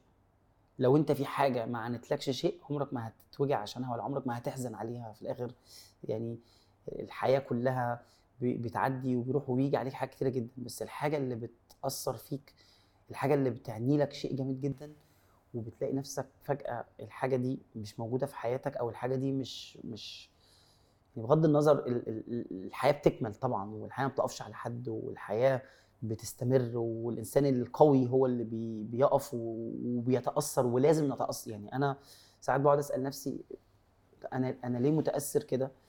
بس انا لو ما تاثرتش كده يبقى الحاجه دي عمرها ما كانت اصلا ليها اي معنى عندي. يعني كانت حاجه انا كنت بس عايشها، وفي الاخر لما ما عادتش موجوده خلاص ما لهاش اي معنى. لا طبعا ده مش صح، مش صح خالص. انا ما تاثرتش لما سبت الكوره قد ما تاثرت في الموضوع ده. ليه؟ لان الكوره انت عارف انت في الاخر انت وات از جونا هابن، مش هلعب كوره بقيت عمري. يعني انت عارف ان هيجي عليك وقت هتسيب الكوره وهتبطل الكوره، ودي سنه الحياه وسنه الكارير دي. لكن لما برضه يبقى عندك حد عزيز عليك جدا جدا جدا وبتفتقده، بتبقى عارف ان سنه الحياه. لكن لما بتحصل لك حاجه واحنا اللي بنتحكم في ان الحاجه دي تحصل ولا ما تحصلش، تكمل ولا ما تكملش، ننفصل ولا، فاهم قصدي ايه؟ فبتبقى انت بتاثر فيك، وبالذات زي ما بقول لك ان انت لما بتبقى انت عارف او تبقى انت من جواك، يعني انت من جواك فعلا من جواك من كل حاجه فيك، ان انت عارف ان ان ان ان الحياه كلها كانت هي دي. الحياه فعلا كانت كلها هي دي، وفجاه الحياه دي بنشت. عارف انت اللي هي بتبقى زي اتبخرت كده، بقت زي التراب. عارف لما بتشوف الافلام ال ال ال ال ال الافلام الفامبايرز، وبتلاقي الفامباير ده الشمس بتيجي عليه وفجاه بقى واقف قدامك فامباير، وفجاه الفامباير ده بقى كده.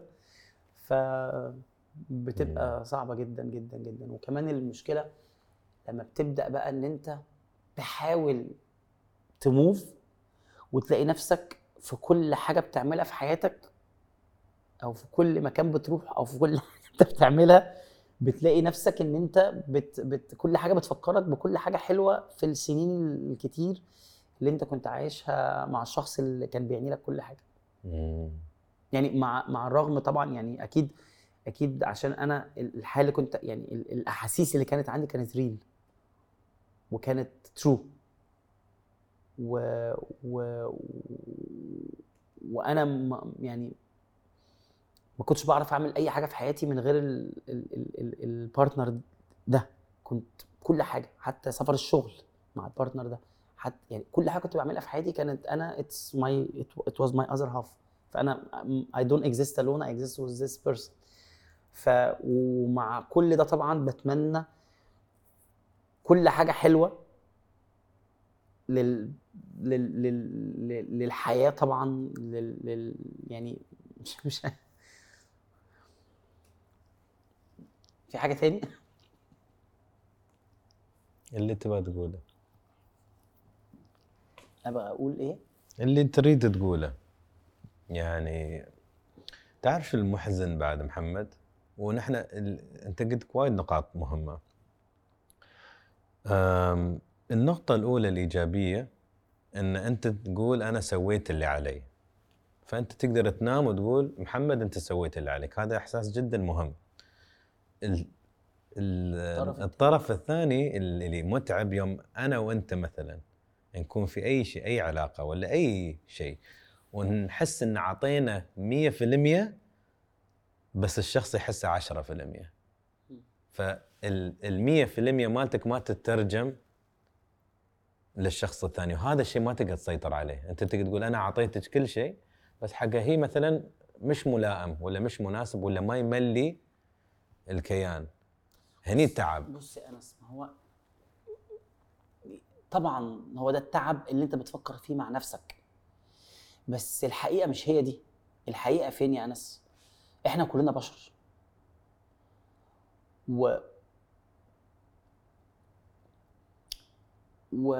وزي ما انا ببقى شايف ان انا عملت كل اللي عليا واللي قدامي مش حاسس ان انا عملت كل اللي عليا او عملت اقل هو بيشوفها بنظرة تانية. بيشوفها ان هو عمل كل اللي عليه وان انا شايف ان هو ما عملش اللي عليه وعمل اقل. ففي الاخر it's not fair who think what. الحب اكبر مشكلة فيه بتحصل الايجو لما بيخش في الحب. انا بشوف ان الحب ما ينفعش يبقى فيه اي حاجه ليها علاقه بالايجو خالص بين الاثنين اللي بيحبوا بعض. يعني الانسانه انت لما بتحب واحده الواحده دي بتبقى هي كل حياتك ولما بتحب بجد بتبقى كل حياتك. اوقات طبعا احنا بنقول بقى وبنفكر ان عمره ما في حد يحب واحده قد حب امه. حب الام حاجه حب الزوجه او الحبيبه حاجه تانية خالص بس حب الحبيبه اقوى من حب الام. يعني حب الام انا مش بقول ان انا مثلا امي مش بحبها انا بحب امي بس حب امي ده يعني ما ينفعش يقارن بحاجه تانية. ما ينفعش اصلا ان انت تفكر ان ايه ان حب مين زي حب الام لان حب الام حب الاولاد. يعني حب الاولاد حاجه يعني انا مثلا ولادي هم كل حياتي هم نبض حياتي. انا انت يعني انا علاقتي باولادي يعني انا مرتبط بيهم جدا جدا جدا حتى اولادي اللي عايشين بره اللي انا مش بشوفهم كتير بس انا قريب من اولادي جدا وهم نبض حياتي. بس في علاقتي بيني وبين حبيبتي انا اوقات بحس ان انا بحبها اكتر بس انا مش المقارنه مش بتحصل هنا مين بحب مين اكتر مين بس الحب مختلف نوعه مختلف وجعه مختلف احساسه مختلف حلاوته مختلفه. انا حبي مع اولادي ان انا بوفر لهم الامان بعمل لهم كل حاجه ونفسي فيها. هم اولادي هم حته مني بس يعني الطعم بتاعه مش ملوش لذ. عارف انت ما بتستطعموش انت ولادك هم برضك او غصب عنك ولادك هم مسؤولين منك هم ده فرض. لكن الحب التاني ده مش فرض. الحب التاني انت بتختاره بايدك انت بتتملك انت دخلت ايدك جوه قلبك طلعت قلبك اديته للشخص التاني ده فبقى قلبك ده مش عندك بقى عند الشخص التاني ده فانت فطعمه مختلف احساسه مختلف. مع احترامي طبعا لكل سيدات العالم وكل الستات اللي في العالم وهم العالم ما ينفعش اصلا يبقى موجود من غير ستات والعالم ما ينفعش يبقى موجود من غير رجاله. مع احترامي لتواجدهم في حياتنا وتواجدهم في المجتمع وفي الحياه وهم ممكن دورهم في المجتمع ممكن يكون كبير جدا ممكن يكون اهم من دور الراجل في المجتمع بس يا أنس المشكلة الكبيرة هنا بقت إن المقارنة بين الراجل والست بقت موجودة. بقت حتة إن الست زي الراجل بقت صعبة جدا. بقت حتة إن لا الست عمرها ما زي الراجل. الست فيميل. الست هي دايما السوفت وهي ال الكومفورت زون. الراجل عمره ما ينفع هو يبقى هو السوفت ويبقى هو الكومفورت زون. الراجل هو السيف زون، هو الامان، بس مش الكومفورت زون، مش السفنجه اللي انت ممكن تنط من عليها، تنزل تلاقي سفنجه تمتص الوقعه. الست هي المفروض تبقى ده. الموضوع مش موضوع انا عملت اللي عليا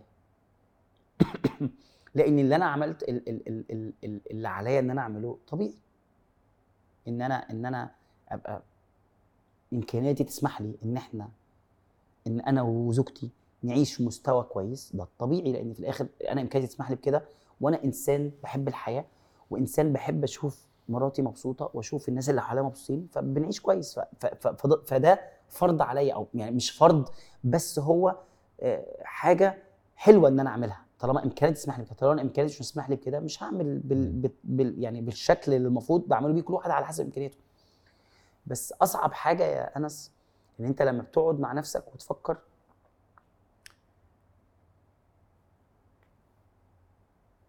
مش عايز اقول، معلش اقول ليش، عشان هي بتبقى حاجه صعبه جدا. قول عادي. لا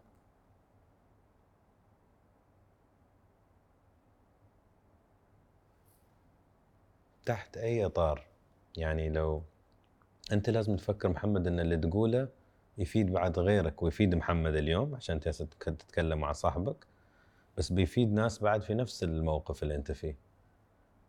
من هالناحيه لازم تشوف، مش موضوع جوسب وسوالف، لا موضوع انا اتعلم منك واللي يشوفك يتعلم منك. هو الموضوع مش موضوع مين يتعلم من مين ايه، هو في الاخر يعني كل الظروف بتاعت الحياه بتاعت الناس بتختلف. بس انا يعني انت بتقول ان انت انفصلت قبل كده، صح؟ وانا انفصلت مره وبعد كده حبيت بجد في المره الثانيه.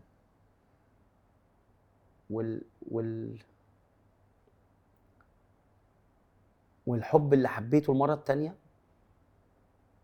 I didn't know that this kind of love existed. يعني it was different.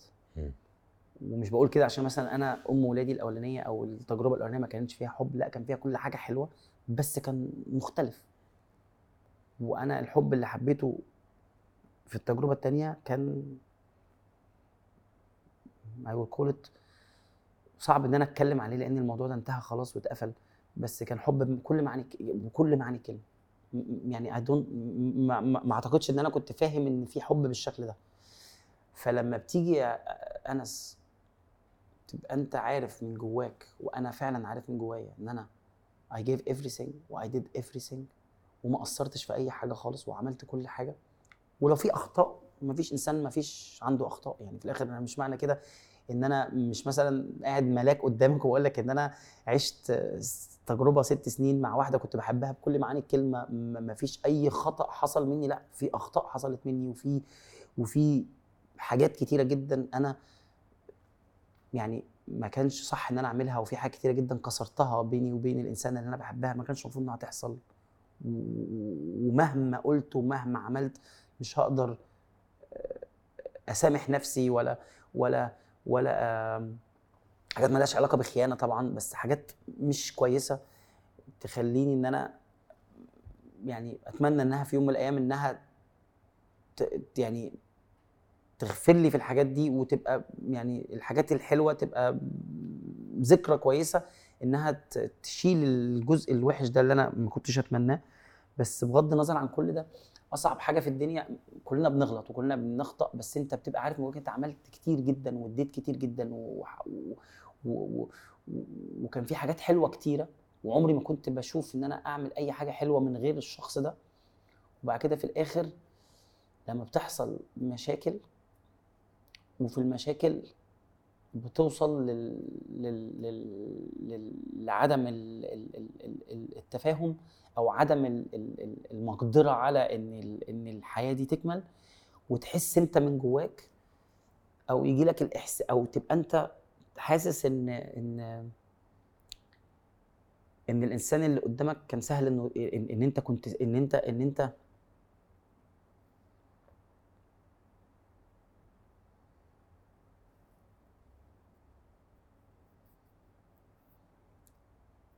ان انت تبقى ايزي تو ليت جو اوف، تبقى انت صاحبي وانتيمي واخويا وعشره سنين كتيره جدا، وعشره 10 سنين وليل ونهار مع بعض وفي بيت بعض، وبعدين في الاخر تحصل مشكله بيني وبينك، وفجاه تحس ان انا I let go of you easy، فانت تو فيل، بتحس ان انت abandoned، بتحس ان انت انا كنت سهل للدرجه دي، او ان انا يعني easy to let go like this. بس انا تاني في الاخر مش بتكلم بطريقه ان انا شايفها ان عشان ما بقاش برضو قاسي على الشخص التاني، لان برضو الشخص التاني هيبقى عنده نفس الاحساس. انا لو انا I let go easy of you، انت هتبقى حاسس ان انا يعني ما فرقتليش فسيبتك، ويعني easy ان انا اخسرك او ان انا وانت هتبقى انت بنفس الناحيه التانيه، هتقوم قايل هو انا بالنسبه له، وانا هبقى انا من عندي نفس الاحساس ان انا هو انا بالنسبه له كده عادي بسهوله ان هو يتنازل عني، او يعني عشان ما اقولش ان المشكله هنا يا انس، المشكله هنا الايجو، المشكله هنا الكبرياء، المشكله هنا العند، ان لما ابقى انا وانت فعلا اخوات وبنحب بعض وعلاقتنا علاقه عمر كله، وفي الاخر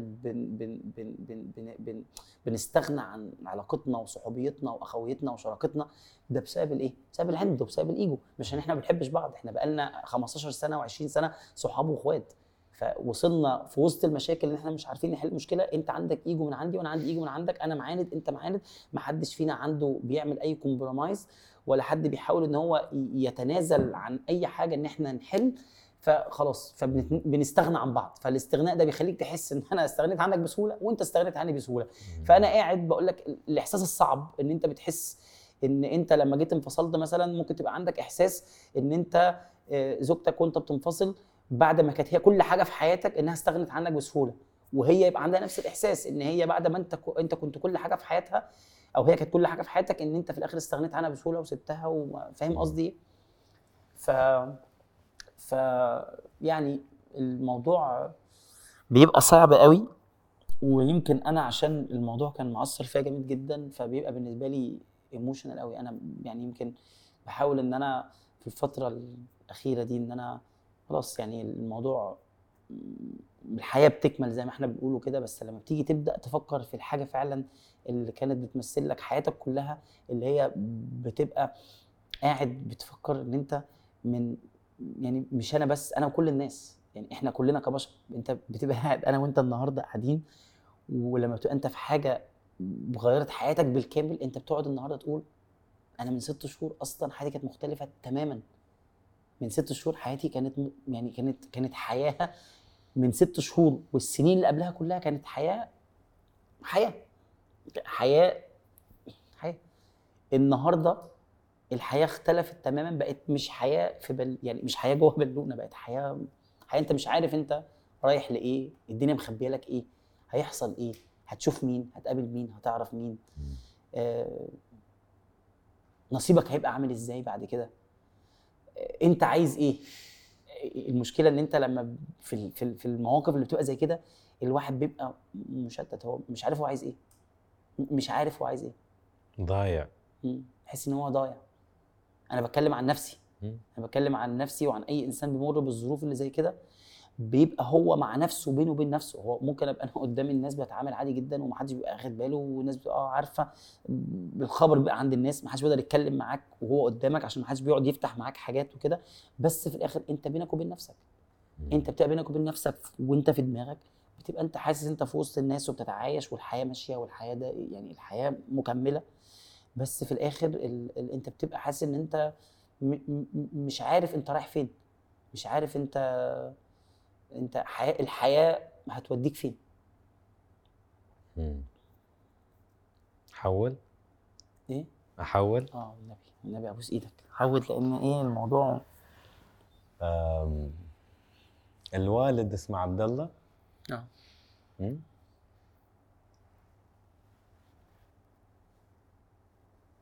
الوالد في كلمة.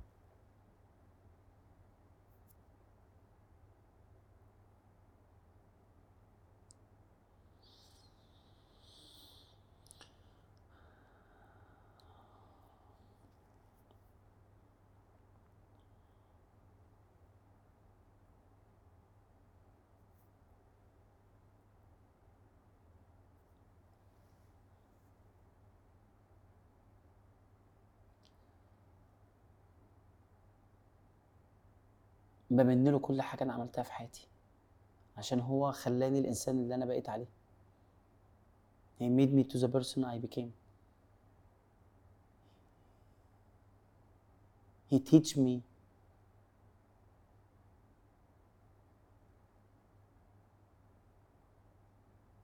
to never take what's not mine. علمني إن أنا عمري ما أخد حاجة مش بتاعتي. علمني إن أنا اقاتل على اي حاجه انا بحلم بيها. علمني ان انا ابقى انسان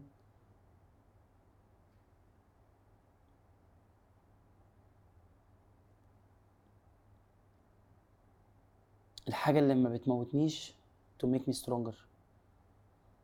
علمني ان انا ما استسلمش للحياه، مع ان هو كان عنده صعوبات كتيرة جدا، بس الصعوبات اللي واجهها في حياته علمني انا ان انا ابقى انسان قوي. ولو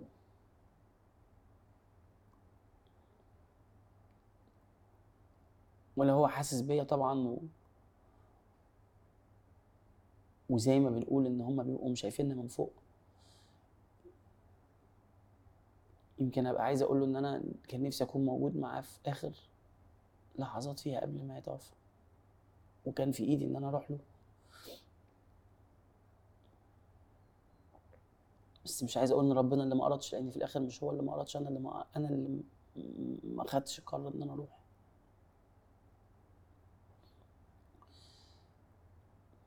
مش عارف، انا لو كنت موجود معاه كان هيبقى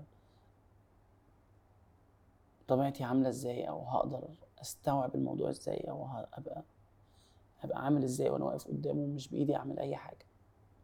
فمش عارف حكمه ربنا في ده ايه، ان يمكن هو عمل كده عشان خاطر ان انا ما اكونش جنبه في اللحظه دي، وابقى واقف معاه وشايفه.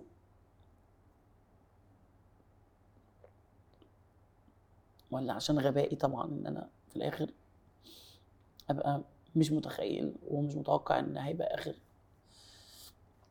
فرصه لان انا كنت اشوفه. مش عارف، بس انا عايز اقوله ان انا كان نفسي اكون موجود معاه واكون ماسك ايده.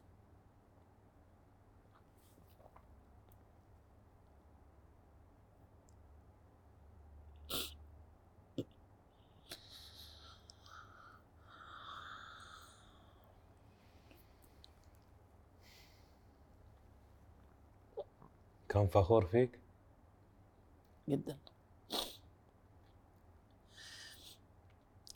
الحاجة الوحيدة اللي خدتها منه بعد ما توفى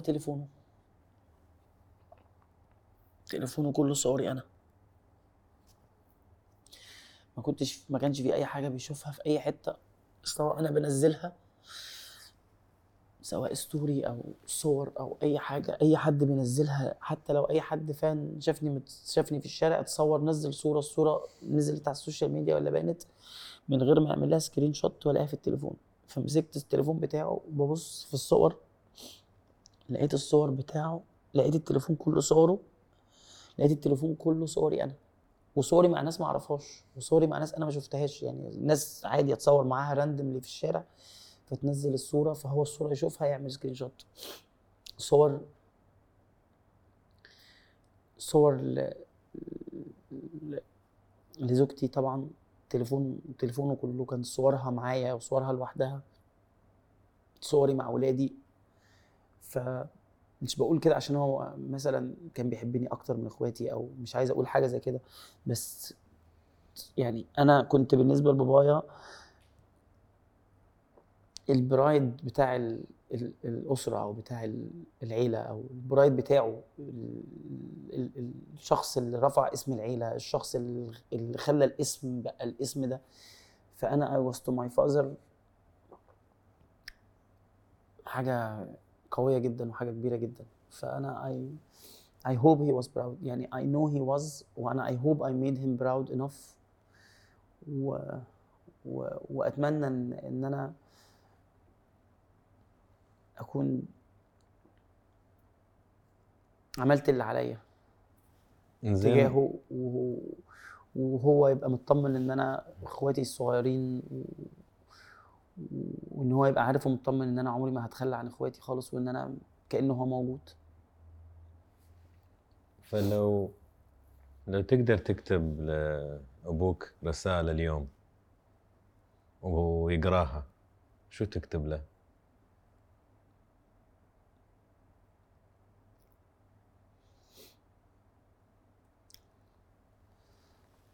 اول حاجة طبعا هكتب له ان انا بحبه جدا، وان انا مفتقده جدا، وان انا كان نفسي ان هو يكون موجود معانا. والسنة اللي فاتت دي كانت سنة صعبة قوي، سنة 22 كانت اصعب سنة في حياتي، سنة 22 دي يعتبر اكتر سنة اتوجعت فيها من بدايتها لاخرها. بدت بوفاة ابويا وانتهت لحاجة برضو تانية وجعتني جدا جدا جدا، وفي نصها برضو كانت بداية الحاجة اللي وجعتني تاني في الاخر. فكانت سنة صعبة، مش عارف يعني، كان نفسي ان يكون موجود، كان نفسي ان هو ما يسيبناش، وعايز اقول له في الرسالة اني سامحني ان انا ما جيتش وما كنتش موجود جنبك، ما كنتش ماسك ايدك وانت بتودع.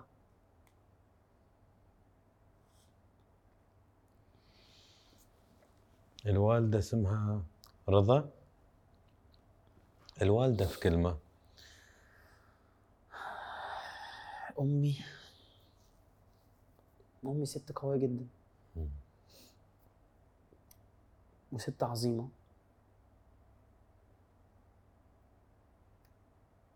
ويمكن امي هي اللي ربتنا اكتر من ابويا في الحته بتاعه المبادئ، والحته بتاعه اللي انا بتكلم عليها، ان احنا كلنا انا واخواتي نفس الفكر ونفس الدماغ، وكل واحد بيجتهد في حياته في سكه مختلفه، بس احنا كلنا انا واخواتي كلنا عندنا نفس الاثق بتاعه الحياه، ان بنحب نساعد الناس، بنقف جنب الناس، بنعمل خير لما بنبقى في امكانياتنا، عمرنا ما بناخد حاجه مش بتاعتنا، لما حد بيطلب مننا مساعده بنعملها. يعني انا كريم اخويا كنت معاه بعمل عمره في رمضان اللي فات ده وانا في السعوديه، كريم اخويا عمل لنفسه عمره، وعمل عمره لوالدي، هو قعد 5 ايام في السعوديه، عمل عمره لنفسه وعمل عمره لوالدي، وعمل تقريبا 15 عمره لناس ما يعرفهمش. فكان بيعمل في اليوم 5 عمرات، عارف يعني يعمل 5 عمرات لناس ما يعرفهمش. يعني افتكر وانا كنت مع صحابي في العمره، واحد صاحبنا مش فاكر والده ولا والدته توفت، فعايزين حد يعمل عمره، فانت عارف في السعوديه انت ممكن بتجيب حد بتديله مبلغ وبيعمل العمره للشخص اللي بيعملها له. فكريم اخويا قاعد يعمل عمره للناس، عملها لصاحبي ده، وقاعد يعمل عمره للناس من غير ما يعرفهم، من غير ما ياخد حاجه، بيعملها ثواب، عشان هو انسان طالع من بيت ان هو عنده القدره انه يعمل الثواب ده، وهو بياخد عليه ثواب طبعا، بس هو عشان انسان بيحب يساعد الناس ويعمل خير وبيعمل كل حاجه حلوه. كريم ده يمكن يعني من اقرب الاخوات ليا، وهو انسان كويس. احنا بقينا كده من امي، ومن طريقه امي، ومن مساعده امي. وامي ست بتشتغل لغايه النهارده، وبتحب الشغل جدا، وبتحب البيزنس جدا، ومش كل البيزنس بتاعها بينجح، بيبقى عندي مشاكل معاها. في البيزنس بتاعها، لان مش كله بينجح، وعلى طول عندها مشاكل في الشغل وعلى طول عندها. وانا اقول لها يا ماما عشان خاطر ارتاحي ارتاحي، خلاص انت عايزه ايه تاني؟ انت بتشتغلي عشان ايه؟ ما احنا كل واحد الحمد لله ربنا كرمه، كل واحد مش محتاج حاجه، وانت مش محتاجه تثبتي لاي حد مننا اي حاجه، ولا محتاجه تعملي اي لاي حد مننا اي حاجه، فاقعدي ارتاحي. وعندك احفاد كتيره جدا من عندنا كلنا، اتمتعي بقى مع احفادك. هي ما فيش فايده، ما بتهمتش يعني، هي بتحب الشغل واحنا بنحبها. وعايز اقول لها ان هي ست عظيمه. بس لو لخصت لي اياها في كلمه واحده شو هي؟ عظيمه. عظيمه. عندك 3 اولاد. ايوه، ادم وليام وزيدان الصغير. شفت صورته؟ زيدان محمد زيدان. الاولاد ال3 الحين ما شاء الله صغار. اكبر واحد كم عمره؟ 12. ادم 12. ده سبب انت شفت ادم لما كان معاه هنا في الامارات. لو اولادك انت ابو اولاد عيال. انا ابو الاولاد مثلي. اذا انت عندك 2 صح؟ 2 اولاد. 2 اذا اولادك شافوا الحين ما شاء الله ادم 12 سنه، خلينا نقول في 18 و28 و38، الله يعطيهم كلهم عمر يا رب. بس كل ما اولاد محمد تعبوا من تحديات الحياه، من الاشياء اللي تصير، وانس ومحمد روحوا من الحياه. بس هالاولاد يحتاجون ابوهم من وقت لوقت، يفتحون اليوتيوب ويفتحون هالمقطع. شو شيء تحبهم يسمعون منك انت؟ احب اقول لهم او انصحهم انهم عمرهم ما يستسلموا للحياه، ولا عمرهم يستسلموا لمشاكل الحياه. واحب اقول لهم ان هم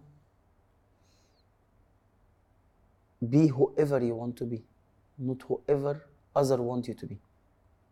لازم تبقى الانسان اللي انت نفسك تبقى، والحياه اللي انت نفسك تعيشها، والطموح اللي انت نفسك تحققها، والنجاحات اللي نفسك تحققها، مش الطموح بتاعت الغير، ولا النجاحات بتاعت الغير، ولا الناس تبقى شايفاك تبقى ازاي، ولا تعيش ازاي، ولا تتصرف ازاي.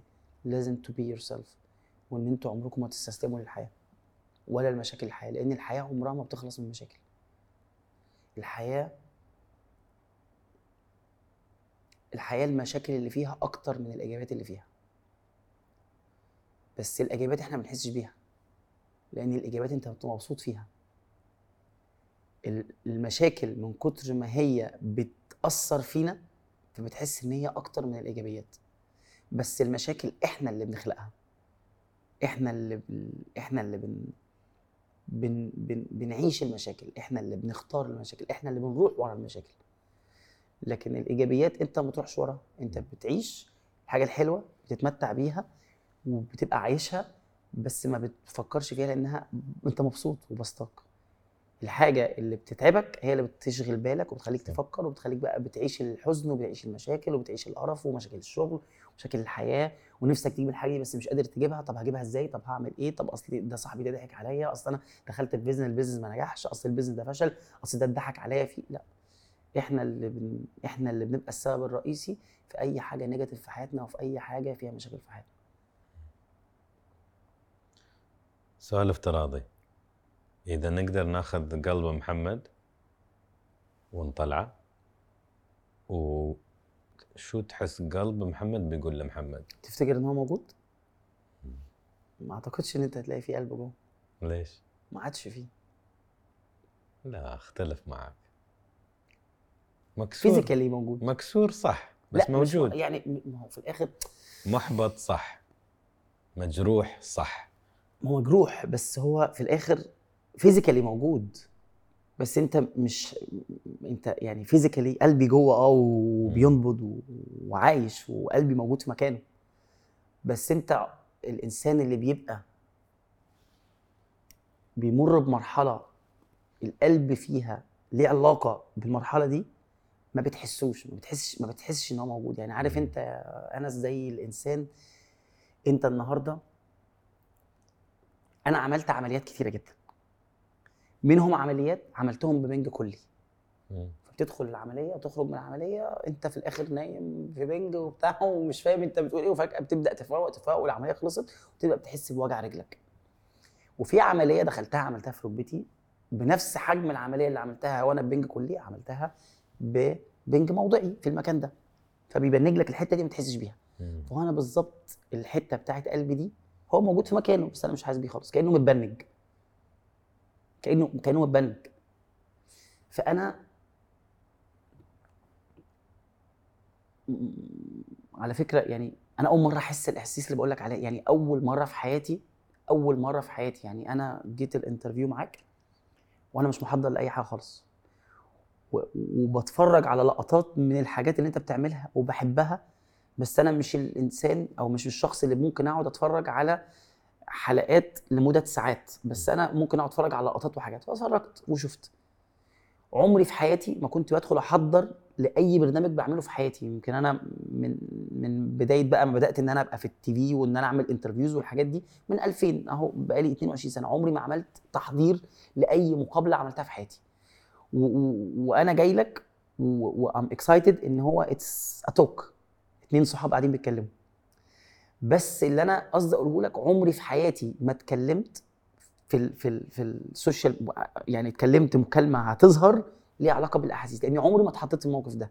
اول مره في حياتي اتحط في الموقف ده، وغيري اكيد في ناس كتيره جدا مرت بالظروف دي، وانت اكيد عملت مقابلات مع ناس انفصلت وما انفصلتش، وناس كانت بتحب وما حبتش وسابت، وبيبقى عندها الاحاسيس دي. الاحساس ده ناس كتيره جدا اتمرت بيه، انا ما مرتش بيه قبل كده، فانا اول مره احسه. انا بقول لك الاحساس بتاعي، لا انا في مرحله ان الاحساس بتاعي ان انا قلبي ده ما عادش عندي احساس بيه، مع اني انا 40 سنه، هو احنا في سن بعض 40 41 سنه. ال 40 سنه دول انا 40 سنه عايش بقلبي. انسى بقى الطفوله، ما بتبقاش انت فاهم الكلام ده، بس يعني طول السنين اللي في حياتي انا انسان بيعيش بقلبه، ما بعملش حاجه من غير قلبي. انا انسان ترانسبارنت، يعني انا صدقني قلبي ده انت ممكن تبقى شايفه من كتر ما انا ترانسبارنت. انا بحب بجنون وبعمل كل حاجه بجنون وبدي كل حاجه بجنون، ببقى كل اللي عندي مش بتاعي، كل اللي عندي اللي فعلا يعني بيمتلك قلبي. فالوقت بقى انا في مرحله ان القلب ده انا مش حاسه، هو موجود في مكانه زي ما انت بتقول بس مش قلب، مش حاسه. فانت بتقول لي نطلعه، نعم اكلم قلبي اقول له ايه؟ انت مش انت اللي عايزني بتقول لي قلبك شو يقول لك؟ قلبي شو يقول لي؟ مش هيقول لي حاجه لان هو اصلا متبنج. فما عادش عندي، انا بقى عندي صعوبه جامده جدا جدا جدا جدا جدا في اي حاجه بقى ليها احاسيس، حتى في الحياه نفسها. يعني انا صدقني حتى دلوقتي ما عنديش حابب، يعني ما عنديش بحس ان قلبي بيحب اي حاجه، اي حاجه حلوه، مش بغض النظر بقى عن الحب ان انت تحب حد وحد يحبك، لا انا كنت كل حاجه بعملها كنت بحبها، او كل حاجه نفسي فيها كنت بحبها وانا بعملها. الوقت بقيت اي حاجه بعملها وخلاص من غير ما احبها. وقفت حته الايه ان انا ابقى عندي احساس ان انا احب اي حاجه. انت مبنج بس. اخر سؤال، انت اتبنكت قبل كده؟ لا، مو بهالشده اللي اشوفها قدامي. بس احييك عشان الله انعم عليك انك تجرب حب حقيقي. في ناس يعيشون ويموتون في حياتهم ما يحبون لهالدرجه، انت الدرجه اللي وصلت لدرجه عاليه جدا، انت سلمت نفسك. وهذا اكثر شيء يخوف في الحياه، واكثر شيء يقدر يعطيك النشوه والفرحه ويكسرك ويفرك تحت الارض ويدفنك. بس في ناس ما يطعمونه. انت ما حسيتش ده؟ لا، مو بلهالدرجه، لا. يمكن انا جبان، يمكن انا ما حصلت الفرصه او ما قدرت اسلم نفسي بالطريقه، ولكن انا اشوفك من طرفين. احزن لك بس اعرف هاي بس فتره وتعدي، او ترجعون مع بعض او ما بترجعون. واتوقع هي بتشوف اللقاء في الحلقه. فيعني انا بتمنى ان انا اشوفش اللقاء، لان انا بعد اللي احنا قلنا لا اتمنى ان ما تشوفش اللقاء. لا، اخر شيء هذا محمد الانسان، فاحس كل حد بيكون عنده فضول. فمن ناحيه واحده محمد، انا احزن لك بس اعرف اخوي مجروح ومفروض تكون مجروح عشانك انسان مع قلب. ومن ناحيه ثانيه فرحان لك عشانك بعد الطلاق الأول الله أنعم عليك حب بعد مرة، وحبيت 6 سنين وجبت ولد. يعني في ناس ما يعيشون هالحياة محمد، في ناس ما يطعمون ربع حب، أنت طعمت الفاكهة كلها.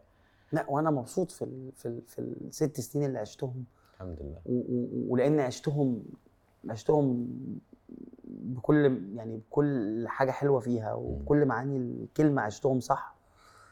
ونفسي بقى اللي انت بتقول عليه ان انت تفرح لي، انا نفسي افرح لنفسي نفسي ان انا افرح لنفسي بجد زي ما انت بتقول. اخر سؤال محمد، في كلمة واحدة. طب ما سألتش السؤال ده قبل كده محمد، في كلمة.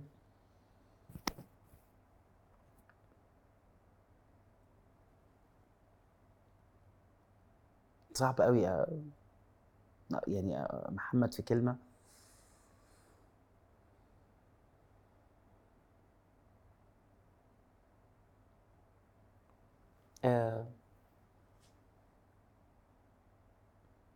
إنسان بسيط،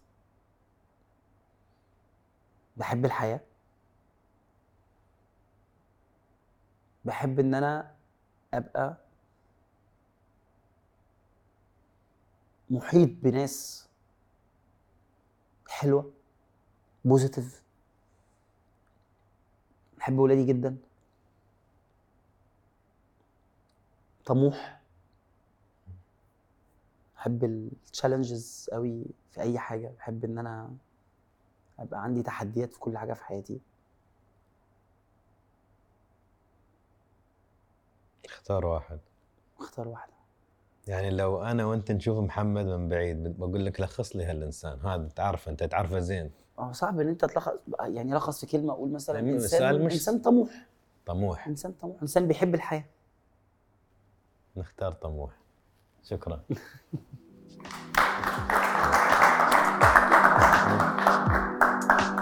اوكي.